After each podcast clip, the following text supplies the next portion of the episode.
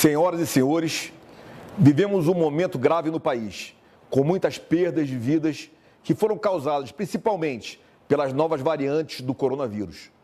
O nosso sistema de saúde está muito impactado, mas não colapsou nem vai colapsar.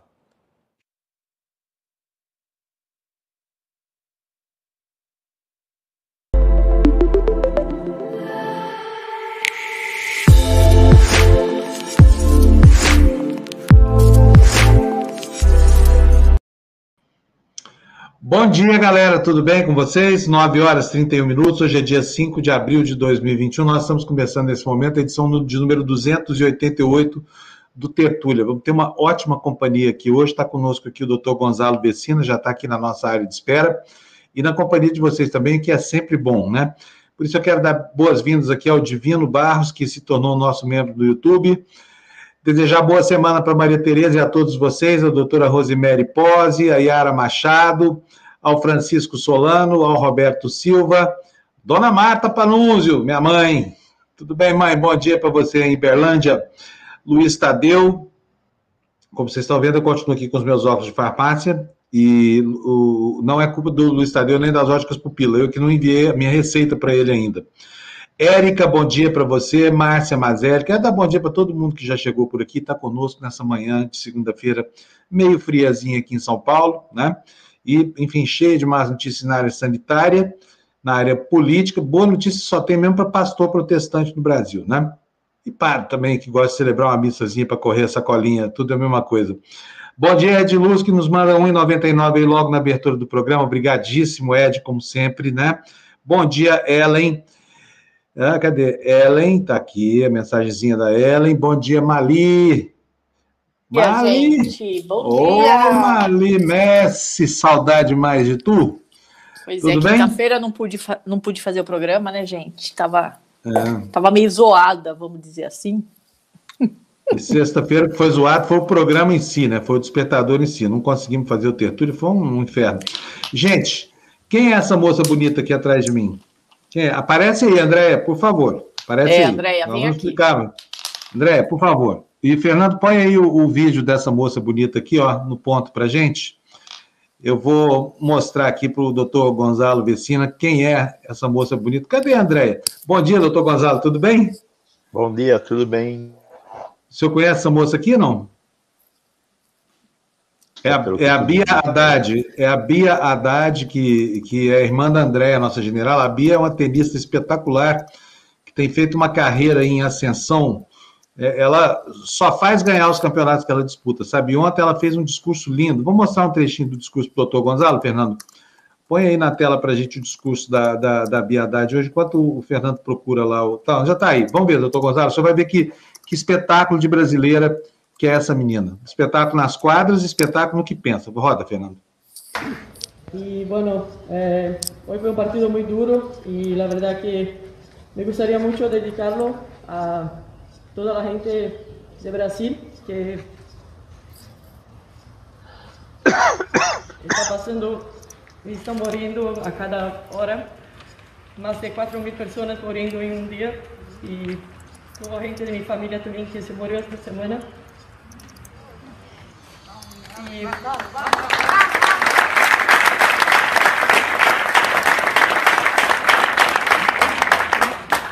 a veces sacamos fuerza y trabajando duro. Vemos que a veces un partido de tenis no es tan duro y, y, y perderlo, ganarlo es, al final del día es una oportunidad para el próximo día y solo de estarnos acá, hacernos y eso es muy gratificante. Entonces, dedico a todos los brasileños de este título y a seguir ahora em Córdoba com todo. Pois é, elas que perderam um parente. Cadê a André, generala? Por ela favor, aparece entrar, precisa tá muito falar com você. Por que, que ela não quer entrar? Está em greve? Está tendo greve aqui na TV Democracia, Maria? não está não. Ela doutor Gonzalo, o senhor, viu, o senhor viu que postura bonita que ela teve na quadra, né? Ah, não, olha aqui, ó. Quer sim, olha ela aqui, ó. Cadê? Deixa ela aí, Fernando. Olha. Cadê?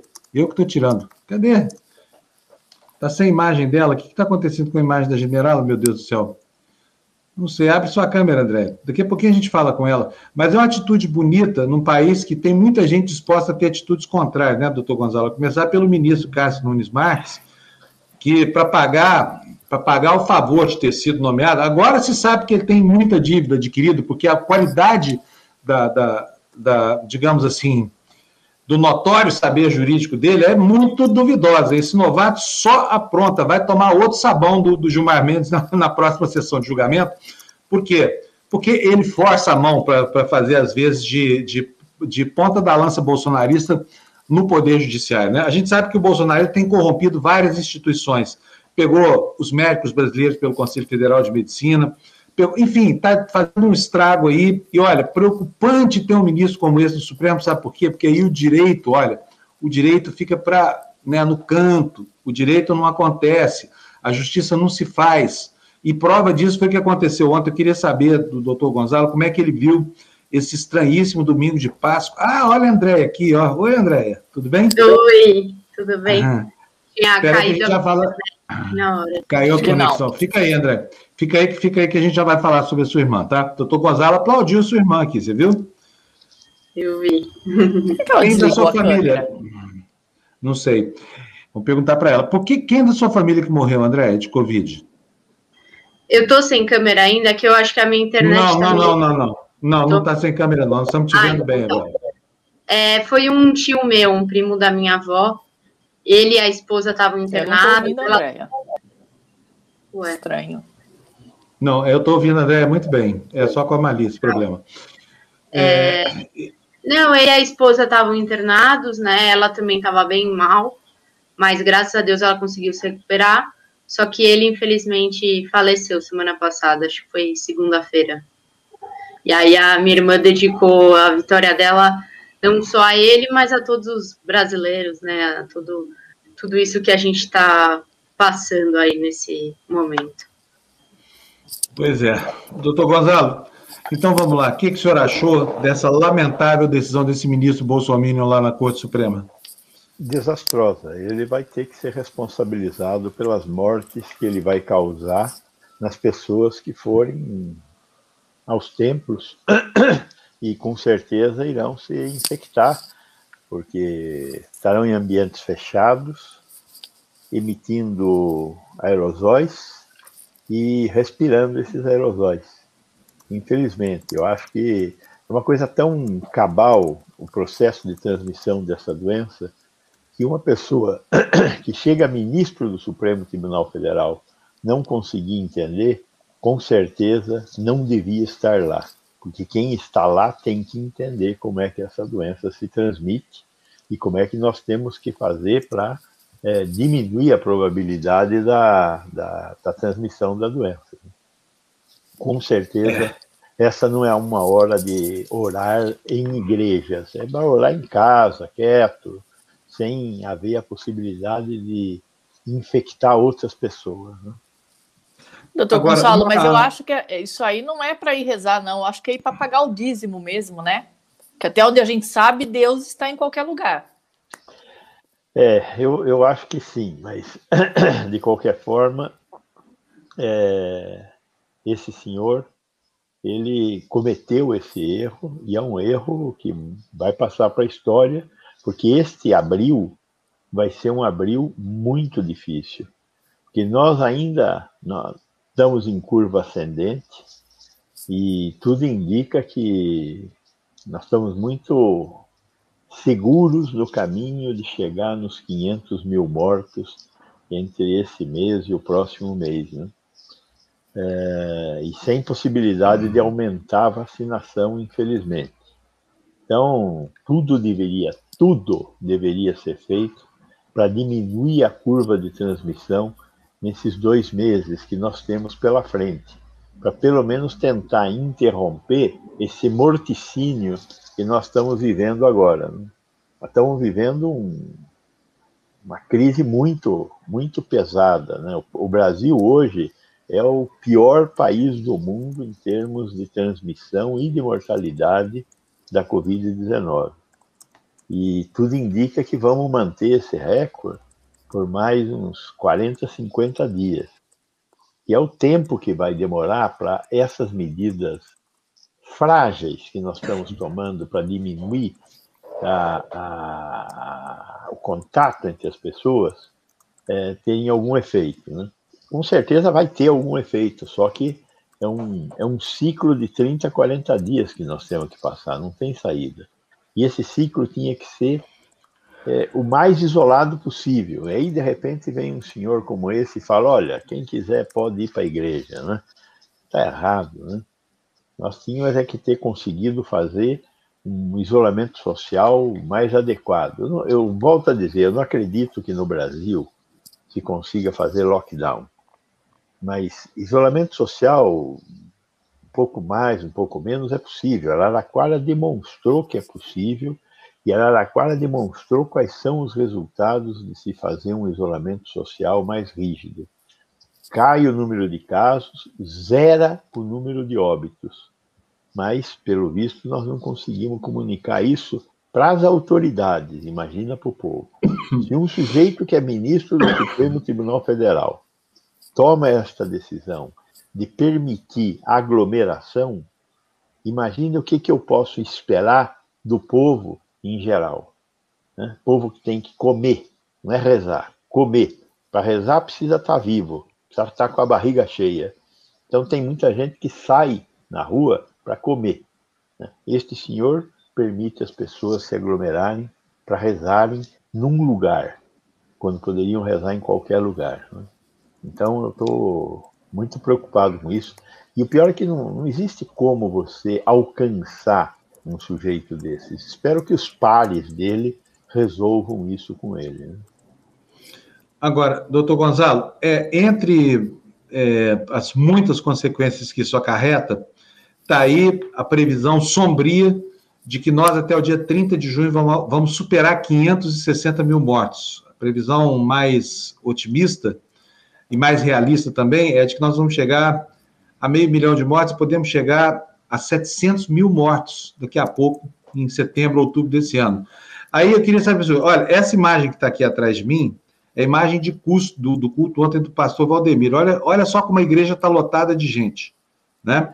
Eu queria saber, senhor, que consequência isso aqui terá, essa aglomeração aqui que está nas minhas costas, que o senhor está vendo aí, terá no futuro imediato é, do Brasil. E se se pode afirmar que isso, com certeza, vai gerar é, contaminação, e, e quanto essa contaminação pode ser irradiada, doutor Gonzalo, para o restante da sociedade, para quem não frequenta culto e até está em casa quietinho?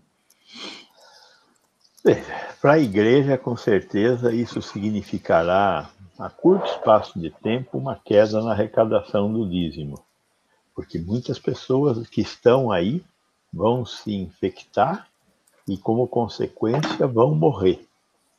Mas o pior é que elas vão infectar pessoas que não têm nada a ver com o culto também. E essas pessoas também morrerão. Então, é o que a gente tem dito. Né? Você sai na rua, você se aglomera, não tem saída. Você entra em contato com o vírus. Entrando em contato com o vírus, você adoece e pode morrer. E além de adoecer e poder morrer, você transmite a doença para pessoas com as quais você se relaciona. Não existe mágica nisso. A gente tinha que entender que esse é um processo natural. E esse processo natural tem como consequência a morte, que é natural, mas não é desejável e é evitável. É, dentro de determinadas condições, a morte é evitável. Neste caso, a transmissão dessa doença, é possível evitar a morte, se a gente quiser. Então, aparentemente, esses fiéis é, foram mal informados. Doutor Gonzalo, esse fim de semana. Local. Olha, este fim de semana aconteceu a morte de mais um paciente em uma cidade chamada. Como é que é mesmo o nome da cidade, gente? Alecrim, lá no Rio Grande do Sul, é, morreu mais um que estava fazendo nebulização com hidroxicloroquina. Eu queria que o senhor falasse um pouquinho sobre essa aberração e perguntar para o senhor como é que um médico pode prescrever, a exemplo do que acontece em Camaquã, lá no Rio Grande do Sul, um tratamento completamente desprovido de qualquer senso de noção que jamais foi tentado. Como é que alguém pode diluir um comprimido em, em soro fisiológico e fazer alguém inalar poeira de comprimido. Doutor Gonzalo, que diabo de medicina é essa? Veja, a, a, a ignorância é uniformemente distribuída na população. Né? E existem muitos ignorantes. E entre os médicos também nós temos médicos ignorantes. É, certamente ele não fez isso para matar o paciente, ela acreditava que estava salvando o paciente, só que é ignorante. Né? E aí ele pro promoveu a morte do paciente. Nós temos dito e redito: todo medicamento tem efeitos colaterais. Use o remédio quando ele pode fazer um efeito positivo, porque o efeito negativo ele sempre faz. Então, o efeito colateral vai estar presente. Para que vale a pena ter o efeito colateral, precisa ter o efeito positivo. O remédio tem que ser eficaz. Usar cloroquina na COVID é um erro. Agora, usar cloroquina em nebulização é um duplo erro, porque essa via de administração não foi testada para esse medicamento. É a mesma coisa que se pegar, moer o comprimido, pôr em água e injetar na veia. Ora, se, se a gente toma, não pode injetar na veia? Não, não pode injetar na veia, porque ele só foi feito para ser engolido. E isso foi testado. Como é que ele faz para atravessar a barreira gástrica, entrar no nosso organismo e ir lá matar o bicho da malária, matar plasmodium. Ele não serve para outra coisa além de matar plasmodium e tratar algumas doenças artríticas que a gente acabou descobrindo. Mas jamais Covid. E nunca, em hipótese alguma, como nebulização. Que aí os efeitos colaterais são diretos no pulmão, é um desastre. Não façam isso, por favor. E os nossos colegas médicos, ignorantes, é, se limitem a realizar as coisas que sabem fazer. Se sobra muito pouca coisa para fazer, fazer o quê, né? Os ignorantes têm menos instrumentos. Mas use só aqueles que você domina, que você sabe. Não tente fazer milagre, porque certamente você vai fazer bobagem. Né? Eu sinto que meu, muitos colegas querem ajudar. Não, eu preciso ajudar meus pacientes, imagina, não fazer nada. Olha, é, com certeza é melhor não fazer nada do que fazer coisas erradas. Velha, velha, o ditado mais importante da medicina é: primeiro não fazer o mal. Primum non nocere. Se eu não posso fazer o bem, eu tenho certeza, tenho que ter certeza que não faço o mal. Esse ignorante é, corrompeu a regra máxima da medicina, que é primeiro não fazer o mal. Mali. Doutor Gonçalo, eu tenho, eu tenho uma. A gente está ouvindo aí na, na, nos noticiários que o número de internações é, estariam caindo numa velocidade muito, muito pequena. E o meu medo é que com essas informações as pessoas achem que está liberado e pior, achem que com isso acabou a pandemia e que todo mundo pode, poderia sair. Com esse, com esse, todo mundo falando que abril pode ser o pior para a gente até agora. É, o que efeito pode ter isso e se estaria na hora do governo relaxar o lockdown que temos até agora. Não é o lockdown perfeito, mas é alguma coisa. Com isso, se, é, é se, se comprovar que o governo do estado, dia 11, retrocede para uma fase amarela ou laranja, qual é o tamanho desse estrago para a gente? É muito grande. Eu, acho o seguinte: a gente não pode negar a realidade, né? Então, se está chovendo, eu não posso dizer que está sol. É, mas eu tenho que interpretar de maneira adequada esses eventos. Então, houve uma queda no número de internações? Houve. Por que, que será que houve uma queda no número de internações? Pode ter muitas explicações, nem vou tentar aqui achar algumas, mas o fato é que houve uma queda. Esse, essa queda no número de internações pode significar uma atenuação uma diminuição da pandemia? Muito difícil, porque nós não estamos falando de casos, nós estamos falando de internações. Como eu disse, muitas são as razões que podem levar à queda das internações. Até a hipótese de que as pessoas achem que elas não terão chance de serem internadas porque a rede está totalmente ocupada, então elas nem tentam ir nas UPAs, nos pronto-socorros, etc., e acabam ficando em casa. Essa é uma hipótese, não é uma boa hipótese, mas é uma hipótese. Então, eu acho que neste momento, essa redução do número de internações não é suficiente. O que nós teríamos que ver é uma diminuição no número de casos novos, que nós não estamos vendo. Então, eu acho que é o momento é de manter a guarda elevada e tentar manter esse lockdown da forma como está. E jamais flexibilizar, como aconteceu com esse negócio das igrejas. Agora, por quanto tempo mais? Tem que acompanhar. Se não houver queda do número de casos, é, temos que manter a, a, a pressão sobre a, a sociedade para diminuir a probabilidade de ocorrência de morte. Este mês, de fato, indica, tudo indica que vai ser um mês terrível. E um mês terrível porque nós estamos é, dando pouca bola para a necessidade de ficar em casa, de usar máscara, de não aglomerar, de não ficar em locais fechados. Se a gente não fizer isso, nós não vamos conseguir chegar até a vacina. Então, é hora de tomar cuidado. No Rio também, tem lá o prefeito dizendo que vai reabrir, não sei o quê, semana que vem. É, aliás, já é essa semana, dia 5, essa semana, é. reabrir. Eu acho um risco terrível o que os cariocas estão correndo com esse negócio de reabrir já agora. Não é hora de fazer isso. É... Inclusive escolas, doutor Gonzalo. Veja, eu, eu, eu, eu já disse isso aqui, isso aqui algumas vezes. Eu sou uma pessoa que defendi fechar escolas quando essa pandemia começou.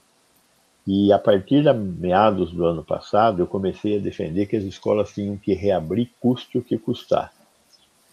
Agora, neste momento que nós estamos em pico, tudo deve parar.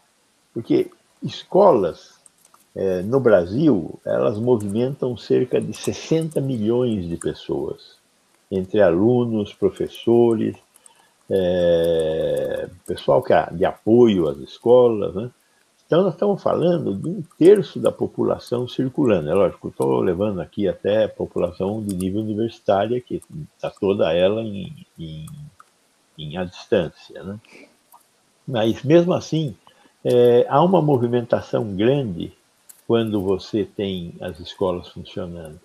Eu não estou preocupado com o dentro da escola, eu estou preocupado com o ambiente dentro da sociedade.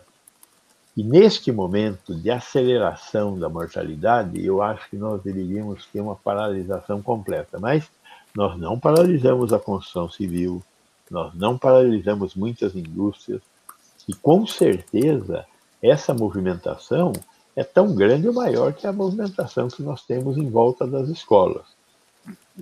Conheço muitos ativistas favoráveis à, à, à abertura de escolas. Fala, então fecha a construção civil, feche indústrias, mas mantém escolas abertas. É uma tese.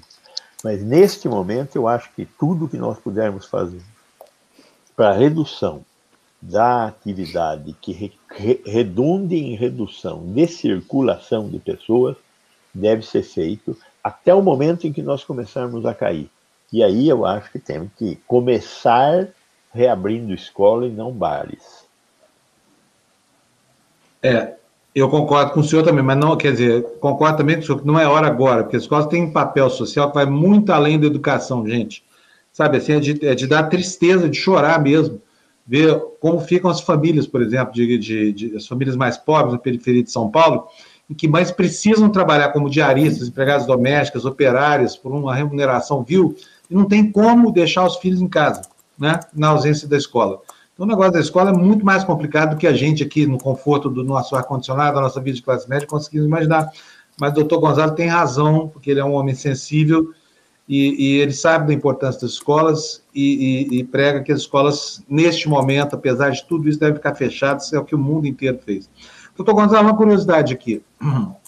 Esse fim de semana é, foi um fim de semana de muita discussão nas redes sociais, inclusive dentro de casa, com amigos, essa coisa toda, falando sobre ainda a história da, hidroxicloroquina e da ivermectina. Parece que agora o, o, essas redes do mal aí, as redes bolsonaristas, estão impulsionando a ivermectina. Não sei por que a, hidro, a hidroxicloroquina está caindo em desuso, pelo menos é o que eu percebo. Mas eu vou perguntar para o senhor o seguinte: no mundo ainda se discute hidroxicloroquina e ivermectina? Algum outro lugar além do Brasil ainda fala sobre essa aplicação dessas técnicas, doutor Gonzalo? Até onde eu acompanho, é, eu acompanho razoavelmente bem essas discussões mundiais. É, no mundo civilizado, com certeza, ninguém mais fala em ivermectina, hidroxicloroquina, azitromicina, natazoxanida. Tem dúvida, ninguém mais fala nisso. Né? É, às vezes você ouve falar, mas é mínimo. De gente que toma é, vitamina D, zinco, nesses países mais desenvolvidos, mas polivitamínico, alguma coisa assim, bem uma coisa. É, tem muita pretensão.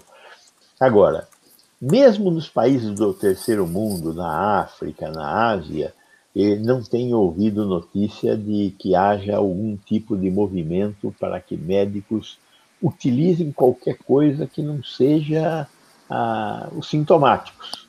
Quer dizer, você tem um, um estado que pode ser um estado tipo gripal, então vai utilizar analgésico, antitérmico, coisas desse tipo, mas nada além disso. Né? Mesmo os corticoides estão sendo realmente reservados para aquele momento mais crítico da internação. Afinal de contas, nós estamos frente a um quadro viral. Em quadros virais, não deve ser utilizado o corticoide em hipótese alguma, particularmente no início. Ele vai ficar lá na frente quando você tem um processo inflamatório muito grave, aí você vai usar. Por que, que não se usa corticoide? Porque o corticoide ele é, aumenta a reprodução viral.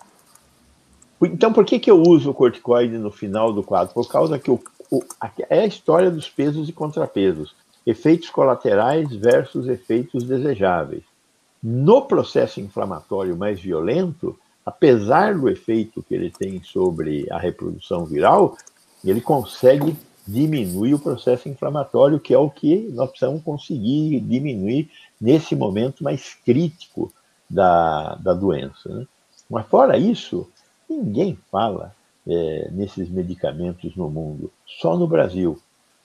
Impulsionados pelo presidente da República, e, e pela inação do Conselho Federal de Medicina. Muita gente tem discutido isso, mas é porque o Conselho tomou uma posição hipócrita de dizer o médico é, é soberano para decidir o que ele quiser decidir. Em relação a várias outras coisas, o Conselho já tomou a decisão. O médico não é soberano para fazer o tipo de cirurgia bariátrica que ele quiser, ele não é soberano para fazer determinado tipo de procedimentos, utilizar certas linhas é, terapêuticas é, esdrúxulas, como ozonioterapia e outras semelhantes. Não, não é. Então, se esse negócio de o médico é soberano fosse para valer, o médico é soberano e ele e o paciente se virem para qualquer coisa, e não somente para essas coisas da, da pandemia aqui que nós estamos usando. Mas não, eles resolveram dizer que o médico é soberano para usar, usar hidroxicloroquina, cloroquina, azitromicina, natazoxanida e a ivermectina. Ponto. É uma hipocrisia que o Conselho está cometendo. Né? E está dando espaço para a ocorrência de muitos crimes éticos que vão ter consequência a partir de agora. Né? Certamente alguns desses pacientes que tomaram esses medicamentos estão tendo os efeitos colaterais, hepatotoxicidade, cardiotoxicidade, vão tomar decisões, vão pedir decisões da justiça. E aí esses médicos e o próprio Conselho Federal de Medicina poderão ser, e deverão, a meu ver, ser acionados. Muito bom. Olha, o Ed Luz está perguntando aqui para o senhor se no caso específico de Manaus nós corremos risco de ter uma terceira onda, porque a situação arrefeceu lá, vacina muito, essa coisa toda, mas o perigo já passou, doutor Gonzalo? Veja, quando eles tiveram a primeira onda, nós tínhamos imaginado que Manaus estava livre.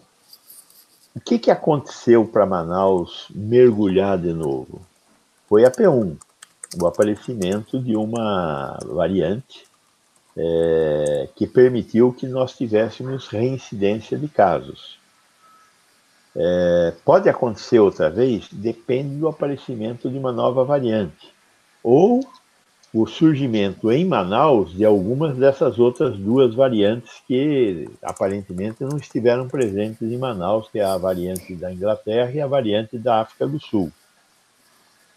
Nós temos que lembrar que o principal componente das duas ondas de Manaus não foi nem a, a, o vírus original e nem tanto a variante que surgiu lá, e sim o fato de que Manaus é uma das cidades mais pobres do Brasil e que, por causa da desigualdade social e da pobreza, as pessoas vivem na rua. Então, o fruto dessa forma de comportamento da sociedade manauara é a doença. Qual é o comportamento? Viver na rua. Então, você dificilmente viu fotos de Manaus, como nós chegamos a ver fotos aqui de algumas regiões do sul do país, ruas vazias, ninguém na rua, etc. Manaus sempre tem todo mundo na rua. Está todo mundo andando para lá e para cá. Belém também é uma coisa parecida. Por que, que as pessoas ficam na rua? Porque são muito pobres e elas precisam comer. É, a pobreza no norte do país é uma pobreza diferente da pobreza do nordeste, do sul-sudeste.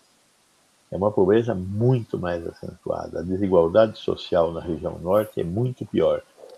Eles têm uma sorte, que é a natureza. E a natureza ajuda muito esse tipo de pobreza, mas eles são muito pobres e com isso circulam muito, e com isso tem muito contato, e com isso tem muita doença, e aconteceu o que aconteceu lá. Pode acontecer de novo? Se uma dessas outras duas variáveis, que não a variante, voltarem para lá, ou se surgir uma nova variante, e volto a dizer, o que, que é uma variante? Uma variante é um desvio de produção, fruto de um evento probabilístico. Quanto mais vezes eu fizer a reprodução viral, maior será a chance de eu ter um erro, que é uma variante. Então, se houver um aquecimento é, na, na, na, na, ocorrência da doença, sim, nós poderemos ter de novo um desastre em Manaus. Ou seja, não estamos nada livres de uma tragédia quando a gente for ao laboratório de vírus do mundo, né, doutor Gonzalo? Só vamos estar quando todos estivermos imunizados. Por isso, volto a dizer, tem, também essa é uma coisa que também circulou muito nesse final de semana. Você deve ter visto isso. Muitos muitos artigos sobre essa questão da qual vacina é melhor. É a de 50% de eficácia, de 70% de eficácia, de 95% de eficácia. Não tem vacina melhor que outra. A boa vacina é aquela que eu consigo distribuir para toda a sociedade ou todos se vacinam, ou a vacina pode ser muito boa, mas se só um se vacinar, não acontece nada. Não adianta nada. Não adianta nada. É, a vacinação é um evento coletivo. Ou nós conseguimos vacinar todos, ou não tem saída. Bom, doutor Gonzalo, é. bom dia para o senhor, boa semana. Foi um prazer falar com o senhor de novo aqui. Espero que hoje essa história lá do Supremo tenha, tenha uma saída, porque não é possível uma afronta desse tamanho, né? O bom senso e tudo mais. E se precisar, a gente convida de novo o senhor aqui essa semana para falar se escalar para continuar. Vamos aborrecer o senhor de novo, tá bom? Tá bom. Eu, eu, concordo com você que temos que conseguir diminuir essa, essa, as consequências desse ato idiota é, de um ministro do Supremo Tribunal Federal de liberar encontros numa doença que se transmite pelo ar. Espero que os colegas consigam fazê-lo ver que ele fez um erro que vai custar a vida de muitas das pessoas que ele preza, porque ele tem uma linha religiosa. Né?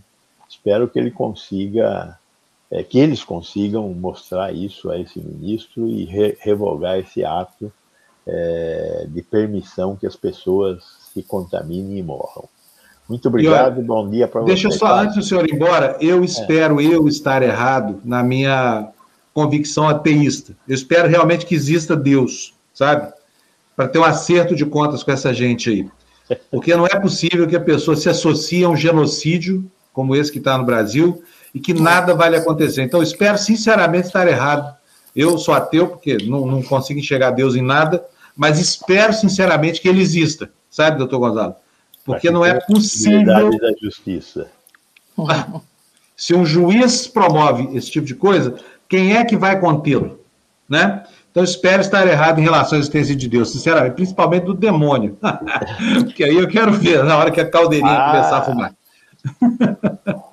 Tá bom. Calorzinho. Abração para o senhor, doutor Gonzalo. Obrigado, doutor. Tchau, bom dia.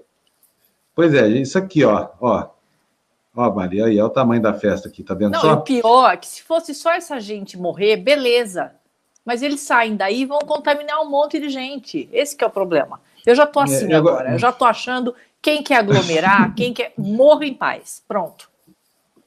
É, eu, eu não, eu, eu tenho mais. Eu, tenho, eu acho que essa gente são, são chamados incautos, né? Gente que está sendo enganada por todo tipo de estelionatário da fé, governantes estelionatários do poder, essa coisa toda. Mas, enfim, vamos tocar o nosso barquinho aqui, porque nós temos aqui, estamos devendo aqui para o Pedro Pontual, que está aqui na nossa tela. Tudo bem, Pedro? Bom dia, bem-vindo. Bom dia, Pedro. Bom dia, Fábio. Bom dia, Mali. Tudo bem? Gente, o Pedro, até com vergonha dele aqui, porque na sexta-feira a gente tinha combinado para uma entrevista, Mali. Você não estava aqui, né? O programa caiu inteiro, e porque houve um problema aqui na, na, na configuração. Eu, voltando do litoral agora, me instalando aqui de novo, não, não, não sabia dos deveres. Sempre aparece, né? Então, nosso voo de reinauguração aqui da, da, da sede paulista aqui da, da, nossa produtora foi um desastre. O Pedro foi quem foi mal prejudicado porque não conseguimos fazer entrevista com ele. Agradeço, então, Pedro, sua volta aqui, viu? para a gente falar quem sobre agradece, Quem agradece sou eu. É, e acho que nesse período de, live, de lives, todos estão tendo a experiência um pouco do ao vivo, né? E, e sabemos o quão difícil é. Então, é, ficou bem claro que ali era, você estava com tendo que resolver milhões de problemas ao mesmo tempo. É um, é um prazer. É, foi duro. Prazer todo meu. Bom, vamos tocar aqui. O Pedro, ele foi, ele é especialista em políticas públicas gestão governamental, foi subchefe adjunto de articulação e monitoramento da Casa Civil, foi secretário executivo da Comissão Nacional da Verdade, é formado em engenharia elétrica pela UNB e é mestre em políticas públicas pela Universidade de Indiana, mestre em administração pública também pela Universidade de Harvard, que eu conheci durante duas vezes, estive em eventos lá em Boston, em Harvard, e o cara que passou por ele certamente tem uma contribuição espetacular para dar para a gente aqui. Pedro, deixa eu começar sabendo de você, aproveitando toda a sua expertise. O que está acontecendo nesse governo que os caras não conseguem fazer uma conta de subtrair ou de adicionar? Eu estou me referindo aqui, por exemplo, ao que aconteceu com relação ao Fundeb, onde o governo errou contas básicas e acabou comprometendo a execução do orçamento do ano passado. Quero que você me diga o que, que é que acontece com a capacitação técnica desse governo. Eu acho que tem uma, uma questão de base que é a seleção, a forma de seleção desse governo para a participação das pessoas, para compor equipe, ela é não é por análise de currículo, né? É por análise de Facebook. Então, é, é, é, depende se a pessoa já fez posts favoráveis a, a, ao presidente e ao, aos seus ideólogos. É isso que é o critério de seleção. Então, quando você larga o critério técnico de, de precisão, você corre risco a, a todo tipo de, de, dificuldade, como essa que, que aconteceu no, no, no, Fundeb. Pelo que a gente pôde entender, era até um problema realmente de estruturação da equipe para conseguir trabalhar uma parte que é extremamente delicada, que é você fazer os cálculos e a divisão de orçamento. É, isso acho que é, é muito reflexo também de uma, um certo fetiche que existe nesse governo de trazer pessoas do setor privado para trabalhar em Brasília. O Estado não é uma empresa. E as pessoas acham que vêm para cá e que vão, vão ser CEOs de empresa, vão ser o equivalente a isso, de um, é, um CFO, acho que é, é a visão que eu acho que o ministro da Economia tem de si mesmo, é que ele é como se fosse o CFO da, sei lá, da Ambev. É, o Estado não é empresa, que empresas você mede o resultado pelo lucro, ponto final. Você não pode medir resultado do Estado pela arrecadação. Resultado do Estado você mede com taxa de alfabetização, com é, mortalidade infantil, com, são esses os indicadores, que o Estado trabalha no bem-estar da população, está até na nossa Constituição. E então a, a maneira como acaba se organizando os serviços do Estado e o cuidado que se dá a isso acaba sendo mu muito menos critério e responsabilidade do que se deveria acontecer. Porque você não está falando de clientes, você está falando de cidadãos. O, o, Estado tem obrigação para com o cidadão. É, ele, não tem que, ele não tem que conquistar cliente, é completamente diferente. Vale? É, o Pedro, eu tenho uma dúvida aqui que assim, é, como é tudo que quer dizer, tudo que envolve o governo e essa gente aí que, que acha que o Estado é uma grande empresa, eu já tenho assim, eu sempre acho, por exemplo, esse erro nessa conta do Fundeb, para mim não foi erro, foi proposital.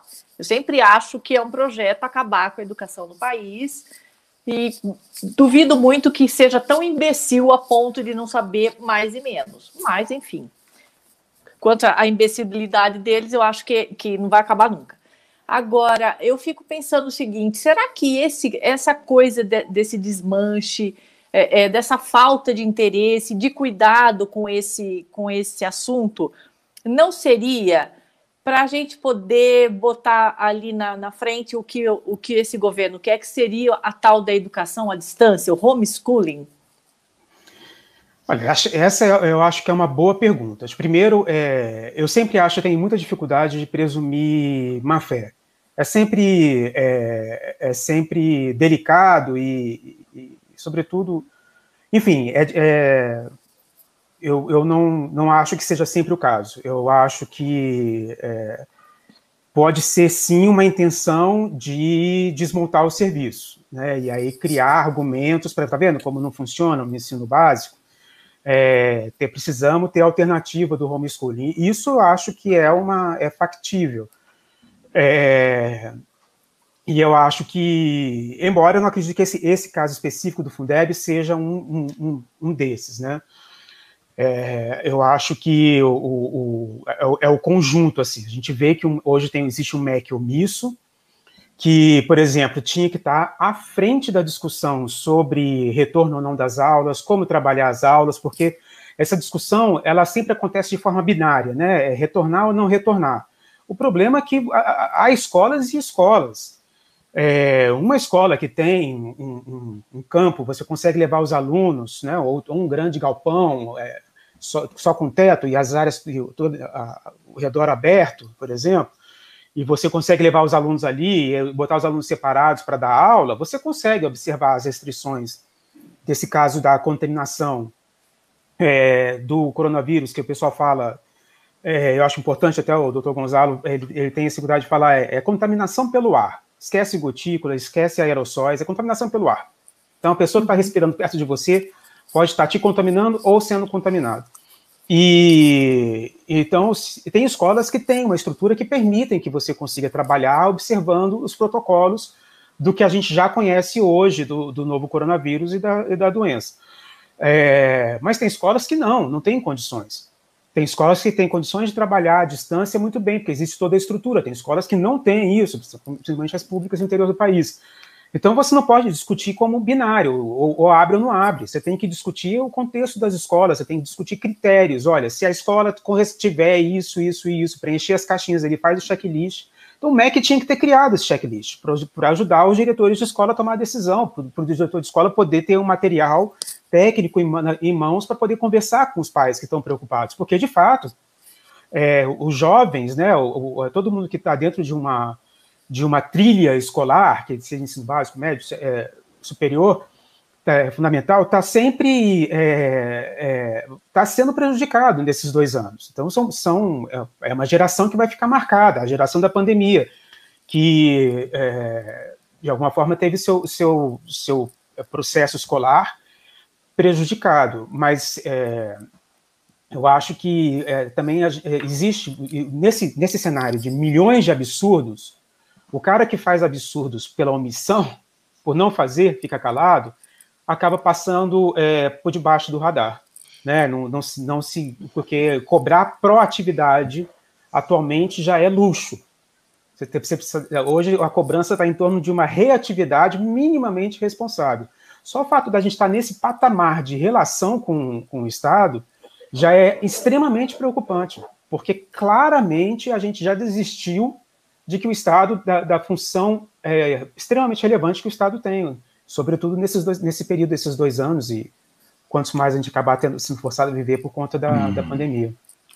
Ô Pedro, tem dois problemas. Um deles da competência administrativa, da qualificação técnica. Você falou muito bem aqui, quer dizer, o cara se souber é, fazer lacração no Twitter, capaz de ganhar um cargo de ministro. Se ele for um bom administrador, provavelmente vai ser relegado a um papel secundário, vai cuidar da garagem, alguma coisa assim, porque esse governo é avesso a qualquer forma de controle. Mas agora eu quero saber de você de uma outra questão, que é a questão da política. Por exemplo, o Congresso fez um orçamento irreal esse ano. Está faltando são bilhões e bilhões de reais isso vai exigir um veto que o governo não está disposto a fazer, porque ele quer puxar o saco lá dos, dos parlamentares para se manter vivo. Eu quero saber de você o quanto isso interfere na boa execução de políticas públicas que sejam mesmo prolíficas e produtivas para o cidadão. Só, só para é, pegar aí o seu ponto anterior do, do lacração, o, eu lembro quando, eu acho que foi no governo Dilma, eu não lembro agora quando foi, mas teve um caso, eu acho que foi um, um, um técnico que trabalhava na presidência, ele, ele alterou, eu acho que era o verbete da Wikipédia sobre a Marta Suplicy. Não sei se vocês lembram desse caso. E foi um escândalo, foi um escândalo isso. O cara respondeu a um processo administrativo disciplinar por conta, por conta disso. Hoje a gente tem o gabinete do ódio instalado e isso não é um escândalo, isso está dado, é posto. E, e um neonazista na chefia do gabinete do ódio. Neonazista sumido, que faz gestos passa. neonazistas de white power. É. Exatamente, e é, e é, esse tipo de coisa, quer dizer, a própria imprensa não, não, não é, cobra o governo atual, como eu digo, é a, a imprensa mainstream, né, a principal, os jornalões, as revistonas, não cobram desse governo o, o, o com o mesmo rigor que já cobraram outros. Com uhum. relação ao orçamento, acho que a, relação do, a questão do orçamento ela é muito concreta, porque é, o fato é o seguinte: foram criadas regras fiscais para o país inexequíveis. Ponto final. É, o Brasil já é o único que tem a tríade de, é, do, da, dos três, é, as três restrições fiscais juntas ao mesmo tempo.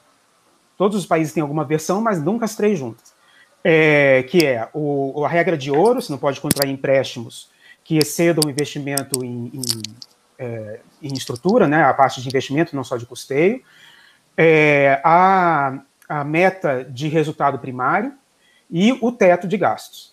E agora, nessa, nessa última PEC dita emergencial, que não tinha nada de emergencial, na verdade, ela, ela instalou a situação emergencial, ela não, não tirou, é, criou aí o subteto. E o próprio teto de gastos e essa PEC não tiveram discussão técnica adequada. Essa PEC última que passou agora, o governo não, não foi chamado a ir para o Congresso explicar a proposta. Não teve o mínimo de responder pergunta dos parlamentares. Ela foi tramitada sem discussão. É, então, o que acontece? Esse orçamento é um reflexo desse ponto, de que existe hoje uma é, regras fiscais que ou elas são alteradas e, e, e transformadas em, em, em, regras responsáveis, porque fala muito em responsabilidade fiscal, mas as regras fiscais são irresponsáveis. E essa discussão também tem sido é, pautada com muita dificuldade, muito pouco pautada. E a outra, e a, a outra questão é a parte de, de você trabalhar as emendas, porque as emendas, é, dentro de um, um, limite, ela talvez tenha alguma legitimidade do, do, é, do congressista querer apresentar resultados para sua base eleitoral, algo concreto. Mas acontece que, em se aumentando a quantidade de recursos que você coloca nas emendas, e uma coisa que esse governo tentou fazer é botar o seu orçamento de execução de políticas públicas, ele já não executa mesmo, é, nas mãos dos parlamentares, ele aumentou a quantidade de emendas. Significa que você não tem mais uma política, porque é o que o parlamentar quiser fazer. Se o parlamentar quiser construir a ponte sobre um rio que é desnecessária, a emenda não está preocupado com isso. A emenda é o dinheiro para construir a ponte sobre o rio acabou. Não tem que ter uma análise técnica antes que comprove a necessidade e que o investimento na ponte é o melhor investimento em mobilidade ou infraestrutura naquela localidade. É, então, essa, essa parte das emendas ela tem sido muito mal é, discutida e o, e o governo errou barbaramente nesse, nesse processo de condução, de ir concedendo esse espaço. É, de forma que o que veio do Congresso é, é isso, é o orçamento fictício, porque a, a, as regras fiscais hoje é, e o fato das emendas serem impositivas de execução obrigatória, elas não são é, elas não, elas só podem existir se a gente trabalhar no campo fictício. Então o cara vai ter que, ter, vai ter que usar uma contabilidade criativa, uma pedalada, para poder funcionar dentro dessas regras estapafúrdias. É, mas o problema é que é, o, o, governo está sendo vítima de uma armadilha que ele mesmo construiu, valorizou e se recusa a discutir terminantemente, porque é, um, é uma obsessão com, com a, a, a, o fiscalismo, que é uma obsessão irracional. As pessoas não discutem o Estado, as regras fiscais que são importantes para garantir uma responsabilidade, mas que o Estado tem que ser viável, tem que ser viável. Inviabilizar o Estado com as regras fiscais dá o que está tá acontecendo agora, porque tem pessoas que têm expectativa do dinheiro, do recurso, da política pública acontecendo. Ainda que cada vez menos se cobre isso também no governo. Eu lembro que durante anos, chegava para setembro, outubro, saía matéria de, de jornal falando execução do MEC é só 20%, execução tal ministério é só. Que o pessoal ficava em cima lá nos portal da transparência acompanhando. Isso é bom. Isso, isso é, é um papel importantíssimo da empresa que ela parou de fazer. E acho que eu só vi, é, agora em 2019, 2020, eu só vi uma matéria sobre execução do Ministério da Damares. É, e é logo o ministério que é dirigido por uma mulher. É, que a, a imprensa é, criticou um, a, a, execução das pautas lá de combate à violência à mulher, que é um problema que está é, inerente à pandemia. Então, existe uma, uma dificuldade é, muito grande hoje de se entender e se cobrar do Estado a sua função opressiva que está prevista na Constituição. As pessoas acabam. É, é, é, a gente meio que desistiu do Estado. Né? Até, até a, própria, a própria função cidadã de cobrar do Estado os resultados, a entrega de bens e serviços, como está escrito na Constituição, ela está é, mais baixa, porque a gente está sempre, a gente nunca sabe em que focar, porque sempre tem uma, um absurdo novo para a gente discutir, que é até parte da estratégia pensada lá pelo Steve Bannon, né, que o, o Trump utilizou e, tem, e aqui está sendo utilizado com igual, igual sucesso no sentido de, é, de sempre evitar um, um debate aprofundado sobre qualquer coisa. Olha, eu quero agradecer muito a sua presença aqui, adorei a conversa com você. Mais uma vez, me desculpe pela sexta-feira. E, em contrapartida, vou te convidar mais para você voltar aqui com mais tempo para a gente falar mais, tá bom, Pedro? Sempre à disposição, foi um prazer, muitíssimo obrigado. Enorme prazer interagir. A gente que agradece. Obrigada, Pedro. Um grande abraço para você. Obrigado, hein, gente. Tchau, tchau. Bom, gente, vamos tocar logo. Nós temos mais duas entrevistas aqui hoje, né, o, o Mali? Nós temos a, o Jairo e temos a Bel. Cadê o, cadê o Jairo? Do, do MTST, hein? Enquanto o Jairo. Ah, tá aqui, olha, tá aqui, ó. Tá aí já. O Jairo está aqui. Oi, Jairo, bom dia, tudo bem? Bem-vindo aqui. Tudo bem. Atenção, burguesia! Tremei, burguesia! Uh, MTST aqui, ó! Mas é demais, hein, gente? Fala sério, viu? Olha, eh, primeiro, Jair, bem-vindo. Nós temos um grande respeito pelo trabalho de vocês aqui, tá bom? E estamos juntos aí, principalmente nessa iniciativa de vocês aí para falar de, de, fome, né? Para resolver a fome. Deixa eu botar a Bel Correia aqui na parada. Cadê a Bel? Bel, ô. Oi, Bel. Agora sim, chegou. Bom dia. Bom dia, Bel. Oi, a Bel Correia é autora da, da iniciativa aqui da, da, do, da nossa comunidade de priorizar esse espaço de informação para os canais que estão promovendo é, distribuição de comida para as pessoas. Nós temos um Brasil de 14% de desemprego, é gente para burro, as pessoas estão desesperadas na rua e o auxílio emergencial que começa a ser pago amanhã, depois de quatro meses, não vai dar nem, nem para o arroz e para o feijão. Gente, eu fiquei impressionado. Eu fui comprar 5 quilos de arroz no supermercado aqui, não é um supermercado caro, não. 40 reais um saco de 5 quilos. O que, que é isso? Como assim? Era 35 semana passada, agora está é, semana, duas semanas agora 40 reais. Me fala como é que um desempregado come arroz. Estou falando de filé mignon, picanha, essas coisas, não, hein, Bel? Não é não? É verdade. É verdade. É. E mais que o dinheiro não vai poder ser sacado imediatamente, parece, né? Acho que só para pagar contas. E na verdade é o dinheiro que volta para o banco, né? É, exatamente. Mas vamos conversar com o Jair. Jair, bem-vindo aqui. É, me conta, como é que está, como é que tá, é, o, MS, o MTST está tá participando desse, desse, tipo de ação de solidariedade e atendimento à população que já não tem, que já não tem mais um porvir? Então, Fábio, bom dia a todos, é, todos e todas que estão aí dando a gente. Estou aqui ao lado da minha companheira Cida. que é uma das coordenadoras das cozinhas solidárias do MTST, né? E aqui em Uberlândia, da Cozinha Comunitária do Santa Clara. A gente tem construído uma iniciativa de combate à insegurança alimentar e nutricional é, da seguinte forma, né? O MTST, junto com outros movimentos sociais, né? A Comissão Pastoral da Terra, o MST, várias cooperativas de Uberlândia, o SOS Dom Almir, o SOS Glória, é, a, a CMP, a Central dos Movimentos Populares, a gente começou no, no ano passado, em março, uma iniciativa de construção de cozinhas comunitárias, para que a gente pudesse, pudesse, então, distribuir alimentação pronta, né? Uma vez que o problema já não era só, a gente até conseguiria entregar alguma cesta básica e tudo mais, só que as famílias não tinham gás de cozinha para cozinhar. Então não adiantava a gente chegar com uma cesta, chegar com, as, com os alimentos para serem preparados, que ela não conseguiria preparar esses alimentos em casa pela falta do gás. E aí a gente começa esse trabalho, né, em conjunto com muitos outros atores, de construção dessa rede e produção das cozinhas comunitárias. É, as cozinhas comunitárias são uma iniciativa popular que nasce da, da inteligência popular de muitos anos atrás, né? Eu, eu sempre falo que uma ocupação começa com uma cozinha solidária, começa com uma cozinha comunitária. Porque sempre ali você tem, no meio dos barracos de lona, uma, uma, uma cozinha que cozinha para que faz comida para aquela coletividade. Então, a cozinha é produto dessa solidariedade e da inteligência popular. E eu acho que vale, eu acho importante ressaltar, Panus, que hoje as verduras, legumes que a gente usa nas cozinhas de Uberlândia, elas vêm da agricultura familiar, elas vêm das cooperativas da reforma agrária é, e são, na sua maioria, produtos agroecológicos. Então, quando a gente combate a insegurança, a insegurança alimentar, a gente também combate a insegurança nutricional, né? uma vez que a gente oferta o alimento sem veneno. É, e muito do que a gente tem da, é, dessa crise é, sanitária e do sistema de saúde é também devido a, essa, a esse desinvestimento em outro tipo de agricultura, né?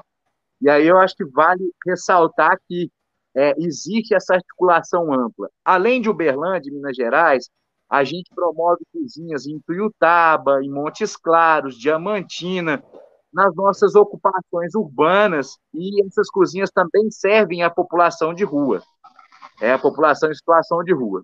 Então, acho que é, as cozinhas, elas são uma grande rede de atores, de atores populares, de atores políticos que surgem da luta do povo. É, a outra coisa que eu acho importante é, da gente dizer sobre as cozinhas é que a gente tem alimentado só em Minas Gerais mais de 3 mil pessoas por dia. É, e, as, e as refeições são servidas de segunda a sexta, e nos finais de semana a gente sempre serve uma sopa, né? Alguma refeição complementar. A gente está muito perto, né? É, é, dessa, dessa da crise econômica, da crise sanitária, é, que produziu um agravamento da situação de vida dos trabalhadores e trabalhadoras brasileiros, é, e que também produziu um agravamento das circunstâncias e situação social de cada família que mora nas periferias. A gente sempre diz, as vítimas do Covid têm cor e endereço. Estão todas nas, nas periferias. A maioria das vítimas estão nas periferias. E a maioria daqueles que estão contaminados também. Então, a cozinha, ela surge como uma estratégia de combate à insegurança alimentar. Ela, agora a gente está numa campanha nacional, né, de promoção das cozinhas solidárias por todo o Brasil, para a construção dessas cozinhas. Então, já construímos cozinha em São Paulo, em Alagoas, né, é, em, vários, em vários estados também. Pra, tem cozinha tem cozinha comunitária nossa no Rio de Janeiro há quatro anos. Então, assim, é uma iniciativa mesmo de combate à insegurança alimentar. Opa! Já, ah, não, não travou aqui para mim, mas tudo, mas tudo bem. É, deixa eu colocar na nossa conversa também a, a, a Mariana, do Centro de Direitos Humanos de Jorge Parelheiros, não é isso, Bel? Apresenta sua convidada aí, por favor, Bel. Desculpa, eu fiquei aqui sem, sem sinal, perdão. É que ah, então tá bom. Tá muito ruimzinho. É, não, mas... E aí, gente, essa, essa, a, as cozinhas nascem como essa iniciativa de combate à insegurança alimentar e nutricional, mas logo elas viram é, locais de referência da construção comunitária e de atendimento dessas demandas, né, das demandas que surgem nas comunidades. Então, a, o acesso à justiça hoje das comunidades é feito a partir das cozinhas. É, as demandas de saúde, de intermediação com o poder público para acesso ao sistema de saúde, também é feita a partir das cozinhas. É uma iniciativa que nasce desse conjunto das forças vivas da sociedade e combatendo o governo genocida, né, combatendo o governo protofascista, é, e atende esse clamor que é a fome, né, que é, que é a situação mais difícil, né, que uma família pode passar. Eu queria ressaltar aqui que, além das cozinhas, a gente tem trabalhado iniciativas de combate aos despejos ilegais é, e de qualquer tipo de despejo durante a pandemia.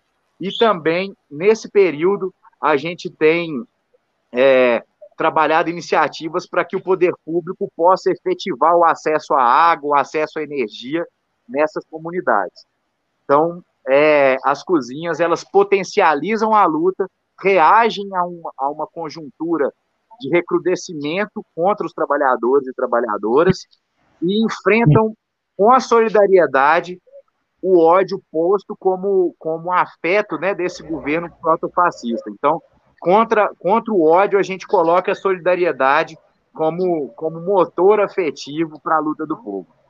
Eu queria que a Cida falasse um pouquinho que é uma das coordenadoras da cozinha também, por favor. Pois não, vamos ouvir a dona Cida. Eu já ia perguntar quem é essa senhora que está aí do seu lado. Gente, olha, os dois são lá da minha cidade, Uberlândia, hein? Uberlândia é uma cidade hoje negacionista, governada por um prefeito cloroquiner. E aí a situação social da cidade vai se agravando, enquanto a situação sanitária vai piorando também, né? Deixa eu só, me dar só um segundinho. Deixa eu falar bom dia aqui para a Mariana também, que está aqui, entrou aqui, eu coloquei ela na live, não deu tempo de falar nada. A Bel já vai apresentar a Mariana para a gente, só terminar aqui com, com o MTST, tá bom, Mariana? Bem-vinda aqui. Bem-vinda, então, dona é, é Cida, bem-vinda, Mari. Isso, é. dona Cida, tudo bem, dona Cida? Como é que é o trabalho que a senhora está desenvolvendo aí na minha cidade?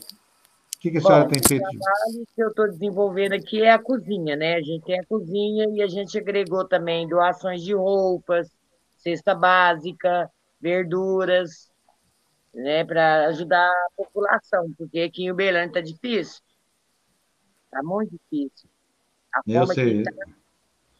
Eu tenho tido notícias muito ruins aí. Eu quero dar os parabéns para a senhora e para os outros aí do MTST que estão fazendo esse trabalho que alguém falou aqui. Quem que foi? Acho que foi o Roberto, né? Que diz aqui que assim, o MTST. Ah, tá aqui, ó. O MTST está fazendo o trabalho que o desgoverno deveria fazer. Então, parabéns para a senhora. E eu queria saber de vocês dois como é que a gente faz para ajudar vocês. Ajudar. O que, que, vocês estão precisando? Como é que a gente pode pedir para vocês aí doações, participação da comunidade? O que, que vocês estão precisando aí em Uberlândia? Hoje a gente tem duas campanhas, Fábio. Uma que é a Vaquinha Solidária Nacional para a construção das cozinhas, né? Para a construção das edificações, para que as cozinhas funcionem é, e funcionem com bons equipamentos, né? Com tudo que a gente consegue é, fornecer, tem um modelo de construção das cozinhas, né, um projetinho arquitetônico, e tem também uma campanha local aqui em Uberlândia, que a gente faz é, junto com a CMP, junto com esses outros, é, esses outros movimentos sociais que a gente citou, que a gente usa para compra de alimentos, de vasilhames e de gás de cozinha. São essas duas campanhas que a gente tem promovido. É, a gente enviou o link para a Bruna, eu acho que ela consegue, porque eu estou no celular e eu, e eu com pouco traquejo com tecnologia, não consigo enviar para você agora, mas posso enviar no chat aqui. É, então pode fazer. Fala. É. Pode fazer isso e a gente divulga aqui o resto da semana para vocês, tá bom? Muito Ô Jair, olha, eu, eu quero parabenizar e agradecer vocês por esse trabalho e dizer que o espaço aqui está aberto para o que vocês precisarem, que a gente puder ajudar. Não é muito, mas, enfim, é o que temos aqui, está completamente à disposição de vocês, tá bom? Fábio, é muito importante esse espaço que você está abrindo para a gente, porque as cozinhas mostram essa, essa capacidade do povo de construir as suas saídas, de construir a superação de uma realidade agravada. E agora a gente tem, é, a gente lidando com, a gente tem que enfrentar um governo protofascista, um governo genocida. Aqui em Minas, o Zema também não toma as medidas necessárias para o combate à pandemia, ao desemprego, à situação de insegurança alimentar. É, e em Uberlândia, como você disse, né, temos um prefeito cloroquina, né, um, um prefeito que apoiou tratamento precoce e que agiu diretamente nesse, nesse aumento dos contágios é, e no aumento das mortes. Por exemplo, nós temos, nós temos uma cidade com 100% das UTIs ocupadas e o prefeito cede a todo momento as, as, as pressões da, da CDL, das organizações de, de dos, da burguesia local, para que o comércio reabra. E a gente no, e a gente no absurdo de 100% das UTIs e uma média uma média de 20, 25 mortes por dia. É, quando a gente faz o trabalho das cozinhas solidárias, das cozinhas comunitárias, a gente atende é, uma demanda, mas a gente tem, a gente tem sempre feito, né, nas cozinhas, essa necessidade de politizar esse cotidiano também, né, para que uma, esse enfrentamento a um governo genocida, negacionista, seja feita no, no cotidiano da luta do povo. Então, é, é a marmita, mas também é a iniciativa política de combater o negacionismo e combater outras consequências da pandemia.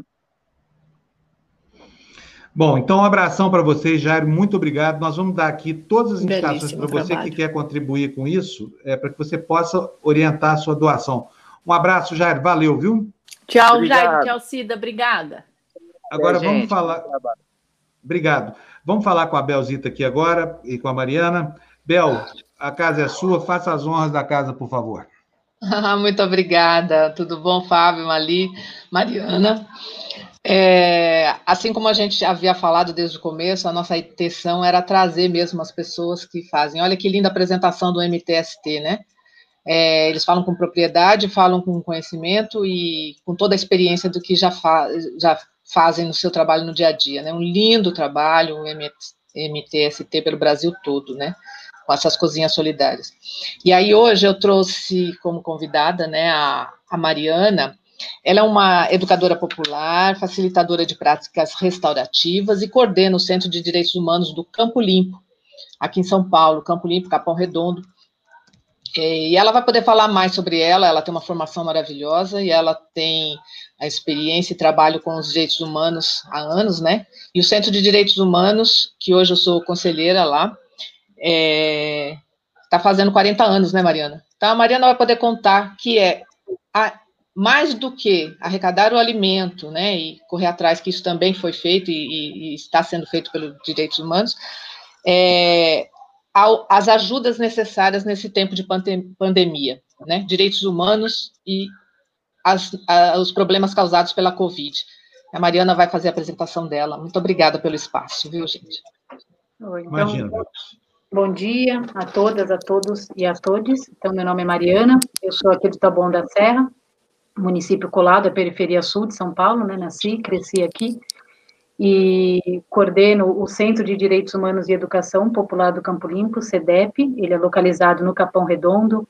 Essa menção do Campo Limpo, ela diz respeito à história, né, do CEDEP. O CEDEP era uma antiga pastoral de direitos humanos da periferia sul de São Paulo e há 40 anos se constituiu então como um centro de direitos humanos e educação popular. E, assim, eu diria que o que é contínuo, né, na nossa história é o tema da violência e depois o tema da, da educação popular.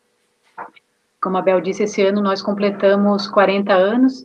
A gente está lá no Capão Redondo, próximo ao metrô Capão Redondo, num terreno que a gente ganhou de doação, uma sede que foi construída em regime de, de mutirão. E hoje o CEDEP ele tem três linhas de, de atuação, que é a linha da segurança pública e direitos humanos, a linha da educação popular freiriana e a linha da justiça restaurativa, né? E agora, durante a, a, a, pandemia, a gente tem feito, então, várias ações, principalmente no território, mas não só no território, com essas três entradas, né, a educação popular, a justiça restaurativa e o tema da segurança pública. Então, nós temos lá no CEDEP um programa que funciona é, desde 2019, que se chama Salve Sul, Observatório dos Direitos Humanos, e é um, é um observatório em parceria com a PUC de São Paulo, e o que a gente faz é a gente recebe casos de violação de direitos humanos na região da periferia sul de São Paulo, principalmente viola, violações cometidas por agentes do Estado, principalmente violência policial, mas não só. E a gente recebe então esses casos, a gente notifica eles num banco de dados, que é um banco de dados seguro, e depois a gente faz todo o acompanhamento jurídico e psicológico dessas famílias, né? Durante a pandemia, a gente abriu o Observatório dos Direitos Humanos para violações de direitos humanos é, ligadas à Covid. Então, falta de água, falta de abastecimento de água, é, falta de, de equipamentos de segurança para profissionais que trabalham na saúde no território, violações de direitos que acontecem é, dentro de escolas. É, para fazer qualquer, para fazer uma notificação, para ser acompanhado pelo observatório do Salvisul, a gente tem um protocolozinho dentro do nosso site, que é www.cedep.org.br. Qualquer pessoa pode fazer a notificação e feita a notificação, a equipe do CEDEP, de advogados, advogadas e psicólogos, entra em contato para fazer esse acompanhamento. Então, isso é uma das queria, Desculpa, Mariana, eu queria que você repetisse o endereço para a gente colocar na tela. É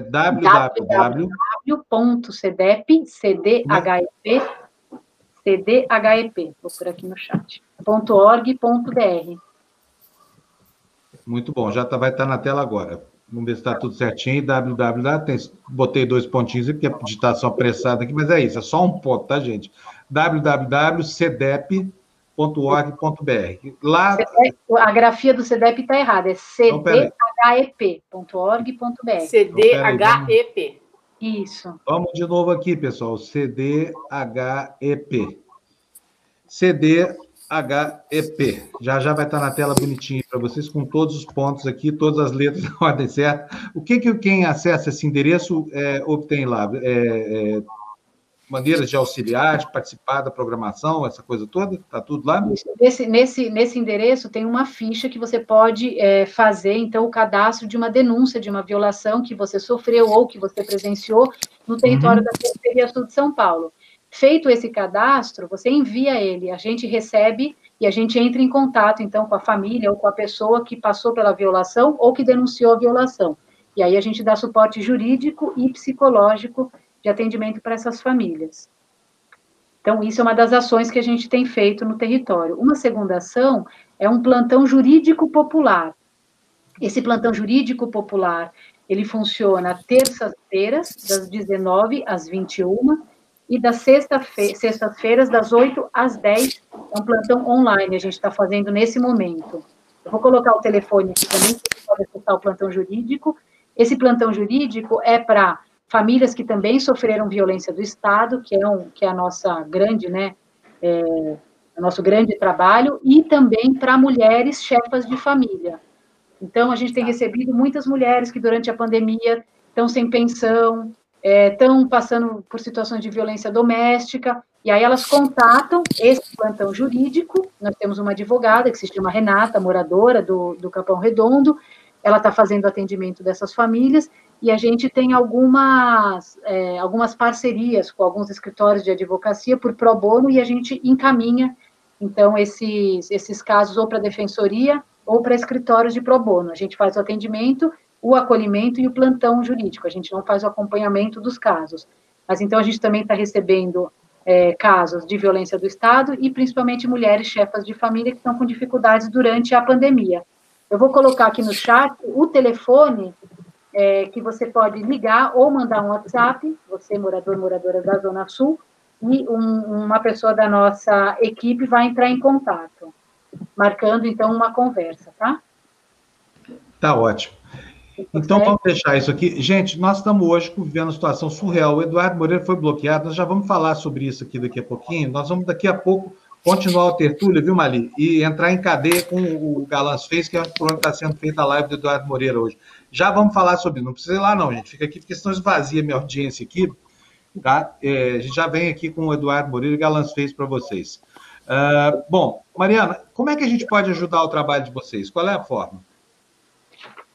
É, deixa eu só falar mais uma. Deixa eu só, deixa eu só falar a última coisa que a gente está fazendo, que eu acho que isso é importante, que como a gente trabalha com justiça restaurativa, nós temos no CEDEP um núcleo comunitário de justiça restaurativa e de educação popular.